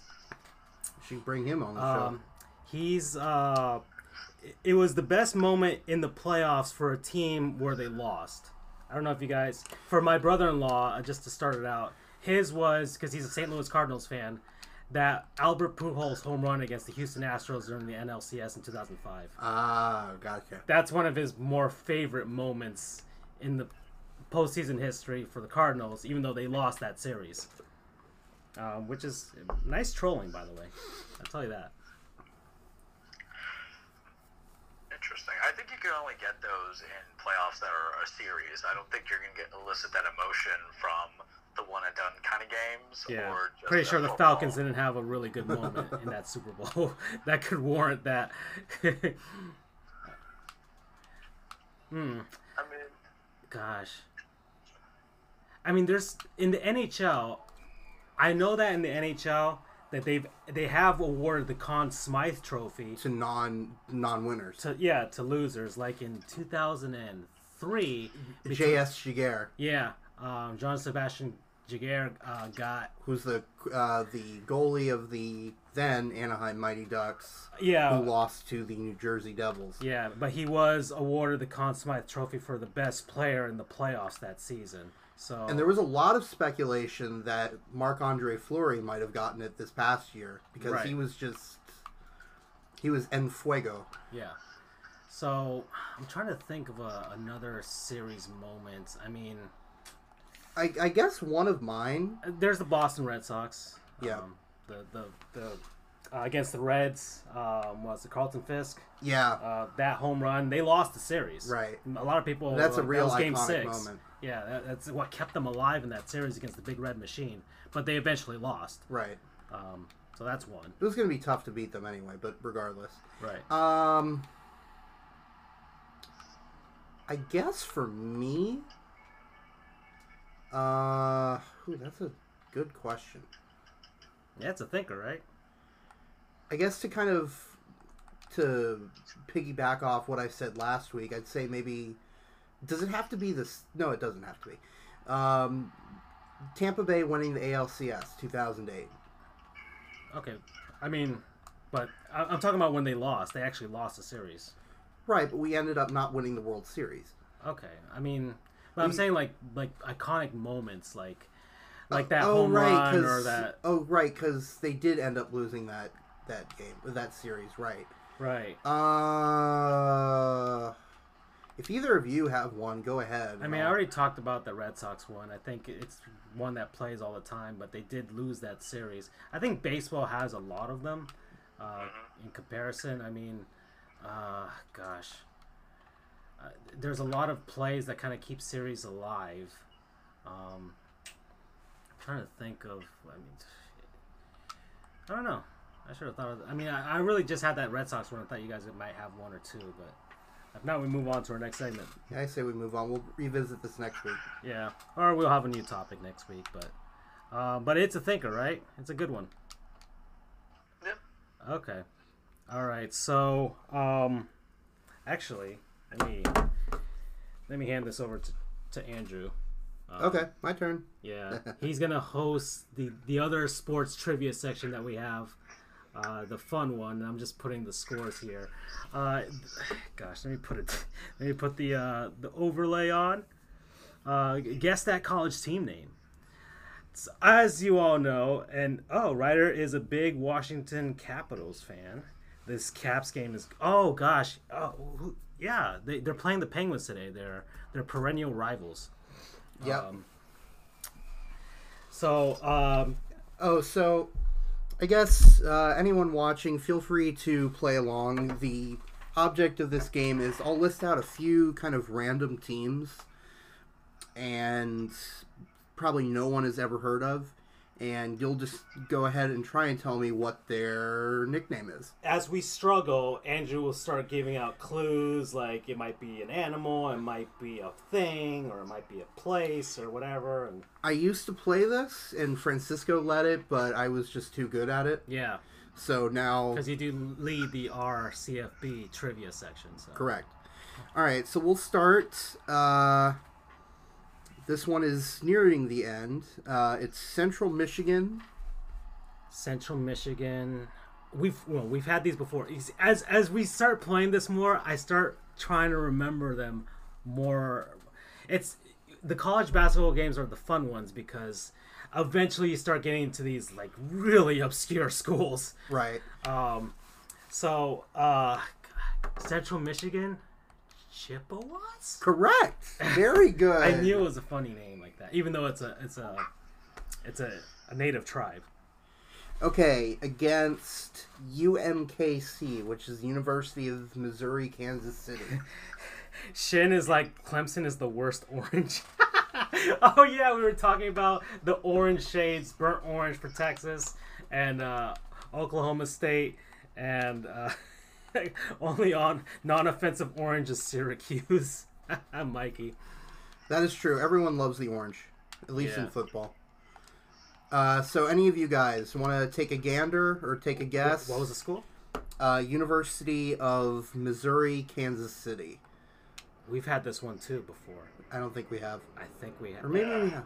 but I don't remember. Okay, gosh, University of Missouri, Kansas City. Borders? No. no, that's a friend, a friend of ours from I wanted to sound cool because it's like you're making a rap nickname, the UMKCs or UMK. I want to.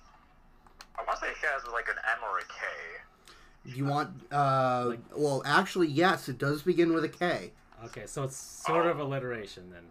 All right, and to the and to the listeners out there, I am like the worst at this game. It's like asking a blind person to paint the sun. I wouldn't know what it looks like. So we're gonna have real fun with it. All right, said K. Um, okay, All right, BU, Mikey, Shin, Riders. okay. Gosh, there's not many K things, out there? Knights? Nope. Okay, not knights. Kings? Nope. Kings, knights, um, I'll give you a hint. kiwis. No. BU, correct. It is the kangaroo. Okay, I was close with the region with the kiwis. Well, okay, so where are you gonna get a kangaroo in Missouri, Kansas? Well, the Akron, uh, Akron Zips, their um, their mascot is a kangaroo. okay. Okay. So if Learn you something new every day. The Crips. the Crips, All right, um, the Crepes, Mikey, this is a shout out for you. Um, Eastern Michigan. Oh gosh, Eastern Michigan. Uh, I, we've had man, th- we've had these Michigan schools before. Eastern, Central, North, whatever. I, Is it the Broncos or am I thinking like Western Michigan? Uh, that's Western. okay, so Ah, that's okay. Western.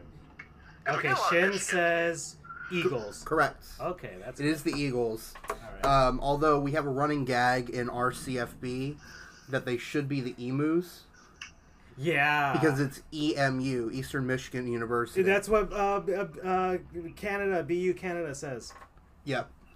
Um, and they are taking on UCI, UC Irvine. Oh, ah, that's right. That's Mikey's school. Uh, Mikey, you want to answer this one? no, he knows it already. All right, Mikey, don't answer this one. The okay UCI. They should We've be the emus, We've yes. had this before too. We've had this before. Gosh, is it okay? A clue. Uh, it is indeed an animal. Okay. Um. I believe they're indigenous to this continent. Yay, Mikey! Um. Okay, they're indigenous to this continent. okay. the, um, okay, California. Uh, it's condors. No, that's Bakersfield condors, but no. Um, Oh, oh you're looking it up too because you don't know. No, no, no, no, no. Oh. I'm trying to figure out if they are actually indigenous to this continent. Oh, okay. um, okay. The mascot's name is Peter. Pete the Dragon? No, that would be great though. Well, uh, that would be funny if they, They were are indigenous. indi- they are indigenous to South America, Mexico, all the way down to South America. Um, I will say this, Armadillos? kinda. okay. Uh, I will say this: Peter is a very big clue because Peter rhymes with the nickname. Peter. Anteater? Yes, What? the, the UCI anteaters. Oh, oh, that's right. Peter, Peter, Peter, Anteater. Okay. Okay, Um, so that one was for you, Mikey. okay. Um, ooh, since BU is here, um, they're not playing right now. and we have hockey on. but we do have hockey on. So, what is BU's mascot? They're a dog. That is right. They're a terrier. That is correct. That's right, because I remember the, the they play for that uh, the bean pot or whatever between them, uh, Boston College, and UMass, right? Or no, or um, Northeastern. It's Northeastern. There we go. Um, and the play on that is because there is a breed called the Boston Terrier. Yeah. Okay. Okay, uh, in-state game. Um, North Florida, or they're playing Florida State, Okay. Seminoles. I know. I know North Florida. That's for sure. You want to take a guess? A guess at that one, Charles? Also indigenous to the uh, continent. The Ospreys, right? Yeah, UNF? that's it. Yeah, the Ospreys. Ospreys. Okay, what's Florida Yeah. State? The Yes, B. Navajos, Yes, right? BU. Uh, Boston Terriers are indigenous to this continent. well, which is technically a bulldog and not a terrier. Okay. I'll do this one for a friend of mine. She went here.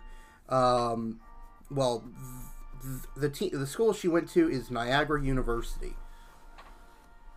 Really? Mm-hmm. Niagara University. Does it have something to do with water? Mm, they drink it. I presume. Okay. Yukon. Oxen. No, Is it an animal? it is an animal. Is it an exotic animal?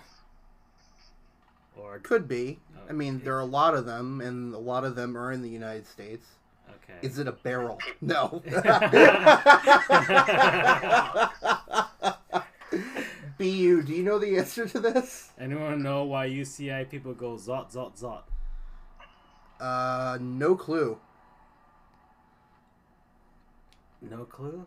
I, oh, uh, BU saying another animal indigenous to this country. I will add that it's um, it is colored. It is a colored animal, so it's it's not like it's not like Tulsa is the golden hurricane. Peacock. No, Okay. there is a peacock school. I'll get to them later. Um, but kind of like how it's the golden gopher. Okay, BU got it. Niagara Purple Eagles. Thank you. okay. I was Oh, I was gonna torture them. I was gonna torture them. All right, uh, and they're playing Cleveland State. They're a D1 hockey school. Oh, I did not know that. I did not know that either. My friend went there, so shout out to Niagara. Uh, so they're playing Cleveland State. I'll do one more after this. Cleveland State. Oh gosh, freaking Norris Cole went there. I blame the delay. Gosh. Okay. Who went there? Norris Cole. Um, the the Former backup to guard. the backup to the goat Mario Chalmers. Okay. oh, and to your point, um, there is a school called St. Peter's. Their mascot is the Peacocks, and they're playing the Fairleigh Dickinson Knights. Okay, so Mikey's saying that there's a comic strip by Johnny Hart called BC where the anteater character goes Zot. Are they the Bakers? The Bakers. The Cleveland State Bakers? No. No, oh, gosh. That's really cool, Mikey. I didn't know Cleveland that. State. They I know, they wear green. Yes. Okay, they wear green. They are not an animal, although, They're not an animal. I mean, technically humans are animals. Okay, but okay, so they're it's a human being character of some sort. Um, It is not. Indi- they are not indigenous to this continent. are they indigenous to Cleveland? no, Oh, absolutely not. okay. So They're indigenous to Europe. Knight. Nope. Uh, Crusaders. Nah, kinda, sorta, not really. Cleveland State Vikings. Correct. Oh, gosh. Oh, Okay. All right, so I'll end this one quick because I want to get to that new one Okay. that you're that you're doing. Oh yeah, that's right. Uh, that's it. That's it for tonight for that one. Okay, so we'll uh, cause we've got what? How, how far are we into this? We got oh three minutes. Okay, so I'll probably just do a couple, uh, just to, um, I, I probably uh, just to, uh, I guess off the top of my head. Um, Oh well, tell them what the segment is. Okay, so the segment is, and I guess uh, we'll just put this back in the uh, the, the regular um, overlay here because I didn't make it just yet. So the the premise of this game is uh, because I am Hispanic, uh, my Spanish isn't the best, but I thought it would be fun to translate some team names into Spanish and see if uh, you guys or Charles or Andrew can guess who it is in English. Okay? Am I the only person here who can only speak English? yeah. Like I, I'm like semi-bilingual. Yeah, per per your job. Um, okay, Alright. but I, I'm pretty sure you don't uh, tell people. Uh, uh, uh, ¿Viste el, el, el juego de los Marlins de Miami? I do not say that. Okay, you do not say that. okay. Um, all right. So first one off the top of my head, uh, an easy one. I'll give you guys an easy one. Uh, this I'll, I'll, I'll have to say the sport too, just to kind of narrow it down, because I could say um, night, and it could be a million different nights from whatever city or whatever school. Right. Okay, so I'll I'll I'll keep it to baseball for now, since we didn't talk about baseball today. Um, Los Rojos. You want to take that one, Charles? Well, okay. The Reds. Okay. I'll take the next one. We should. That's a good idea. Is just to alternate one after the other. Um. All right. So next, um, this one's. It doesn't have to be baseball. It can be... I know, but I want to stick to baseball just to kind of get the premise going. All right. Um, uh, Los Bravos. Braves. Yeah. All right. Cool. Baseball is pretty pretty easy when you get to it at some point. Okay, uh, Los Gigantes. Charles. The Giants. All right, perfect. Yeah, you guys are good. Look at that. you guys are watching Sábado Gigante and everything. Um, okay. Alrighty. Um, the, I actually understood that reference. yeah, you know, uh, Sábado Gigantes was it was on for like four billion years. Uh, a Saturday night show on Univision and whatever, and it was like a, a variety program, if you will. Um, okay. the difficulty level is rather weak. Okay. La, uh, los or las medias blancas. It would be White Sox. Yeah, man. There you go. Even my non my non Spanish speaking ass understands that. okay. All right. So Come on, step it up a little bit. Oh, step it up. Okay. All right. We're gonna go to football then. Okay. NFL. Los choros. Choros. Yeah, choros. Not to be con- Chargers. he said Chargers. Nope. Not Chargers. Oh. Wow. Um, Broncos? No, Broncos is Broncos. Really? Yeah. Choros. Choros. Hmm. Rams? No, that's not right. No. Chivas, man. I, I, I'm gonna have to give you guys clues at some point. So All tell right, me give when. us Yeah. give, give us some clue. Oh Give us, give us the conference or the division. Okay. I'll give you the conference for now. AFC. Choros. Not the Colts. Uh, Nope. Not the Colts. yeah, yeah, that's not the Colts. It's like my brain's going through emotion here. All right. Browns? No. No. Nah, that, that, yeah. That won't be a dead giveaway if, uh, I don't know what brown is in the Spanish. Bengals? Chiefs? No. Shin says Chiefs. Mm, nope. It's not the Chiefs. Nope. Choros. Okay, I'll give you the division. East. AFC East. Which The team? is it? Bills? No. Or the Jets? There you go. There So- you go. Wow. Good That old- I never knew. The good old butt fumbles. Actually, I want to see what I want to see what butt fumble translates to. Um, well, let's do it later. We we're running out of time. I uh, want to get a few okay, more. actually, no, no, no. Actually, we should just end it here. We're, we're, at, the, we're at the two-hour mark, and I'll, I'll plan it a lot better next time. Uh, we got a few of them in, and when we get to the college teams, that's when we're gonna have a lot of fun. Uh, so um, let me get my uh, my thanks going there. Okay, guys. So thank you to all the people who participated today. Thank you to Charles for joining us on the via telephone. Thank you, thank you. Uh, thanks to Andrew for being here in person. Of course, I enjoy doing this. You guys have any parting words for our, our audience? Uh, dear audience, have a Merry Christmas. Enjoy. Yeah, that's true. We won't do it next Tuesday. Is Christmas. Oh, really? Yeah, we'll probably have to do this, and I'll be pretty busy. I don't know when we'll do this. Maybe that Monday. Monday because it's the day before. We'll we'll all probably have time off. Maybe, Yeah, unless we're with family and stuff. But we'll see. Maybe we could do it earlier in the day. Yeah, maybe. Yeah, I have off Monday and Tuesday. Disclaimer. All right. Um, guess my parting words are. Ciao. Oh, that's right. Okay. Bye, everybody. Good night.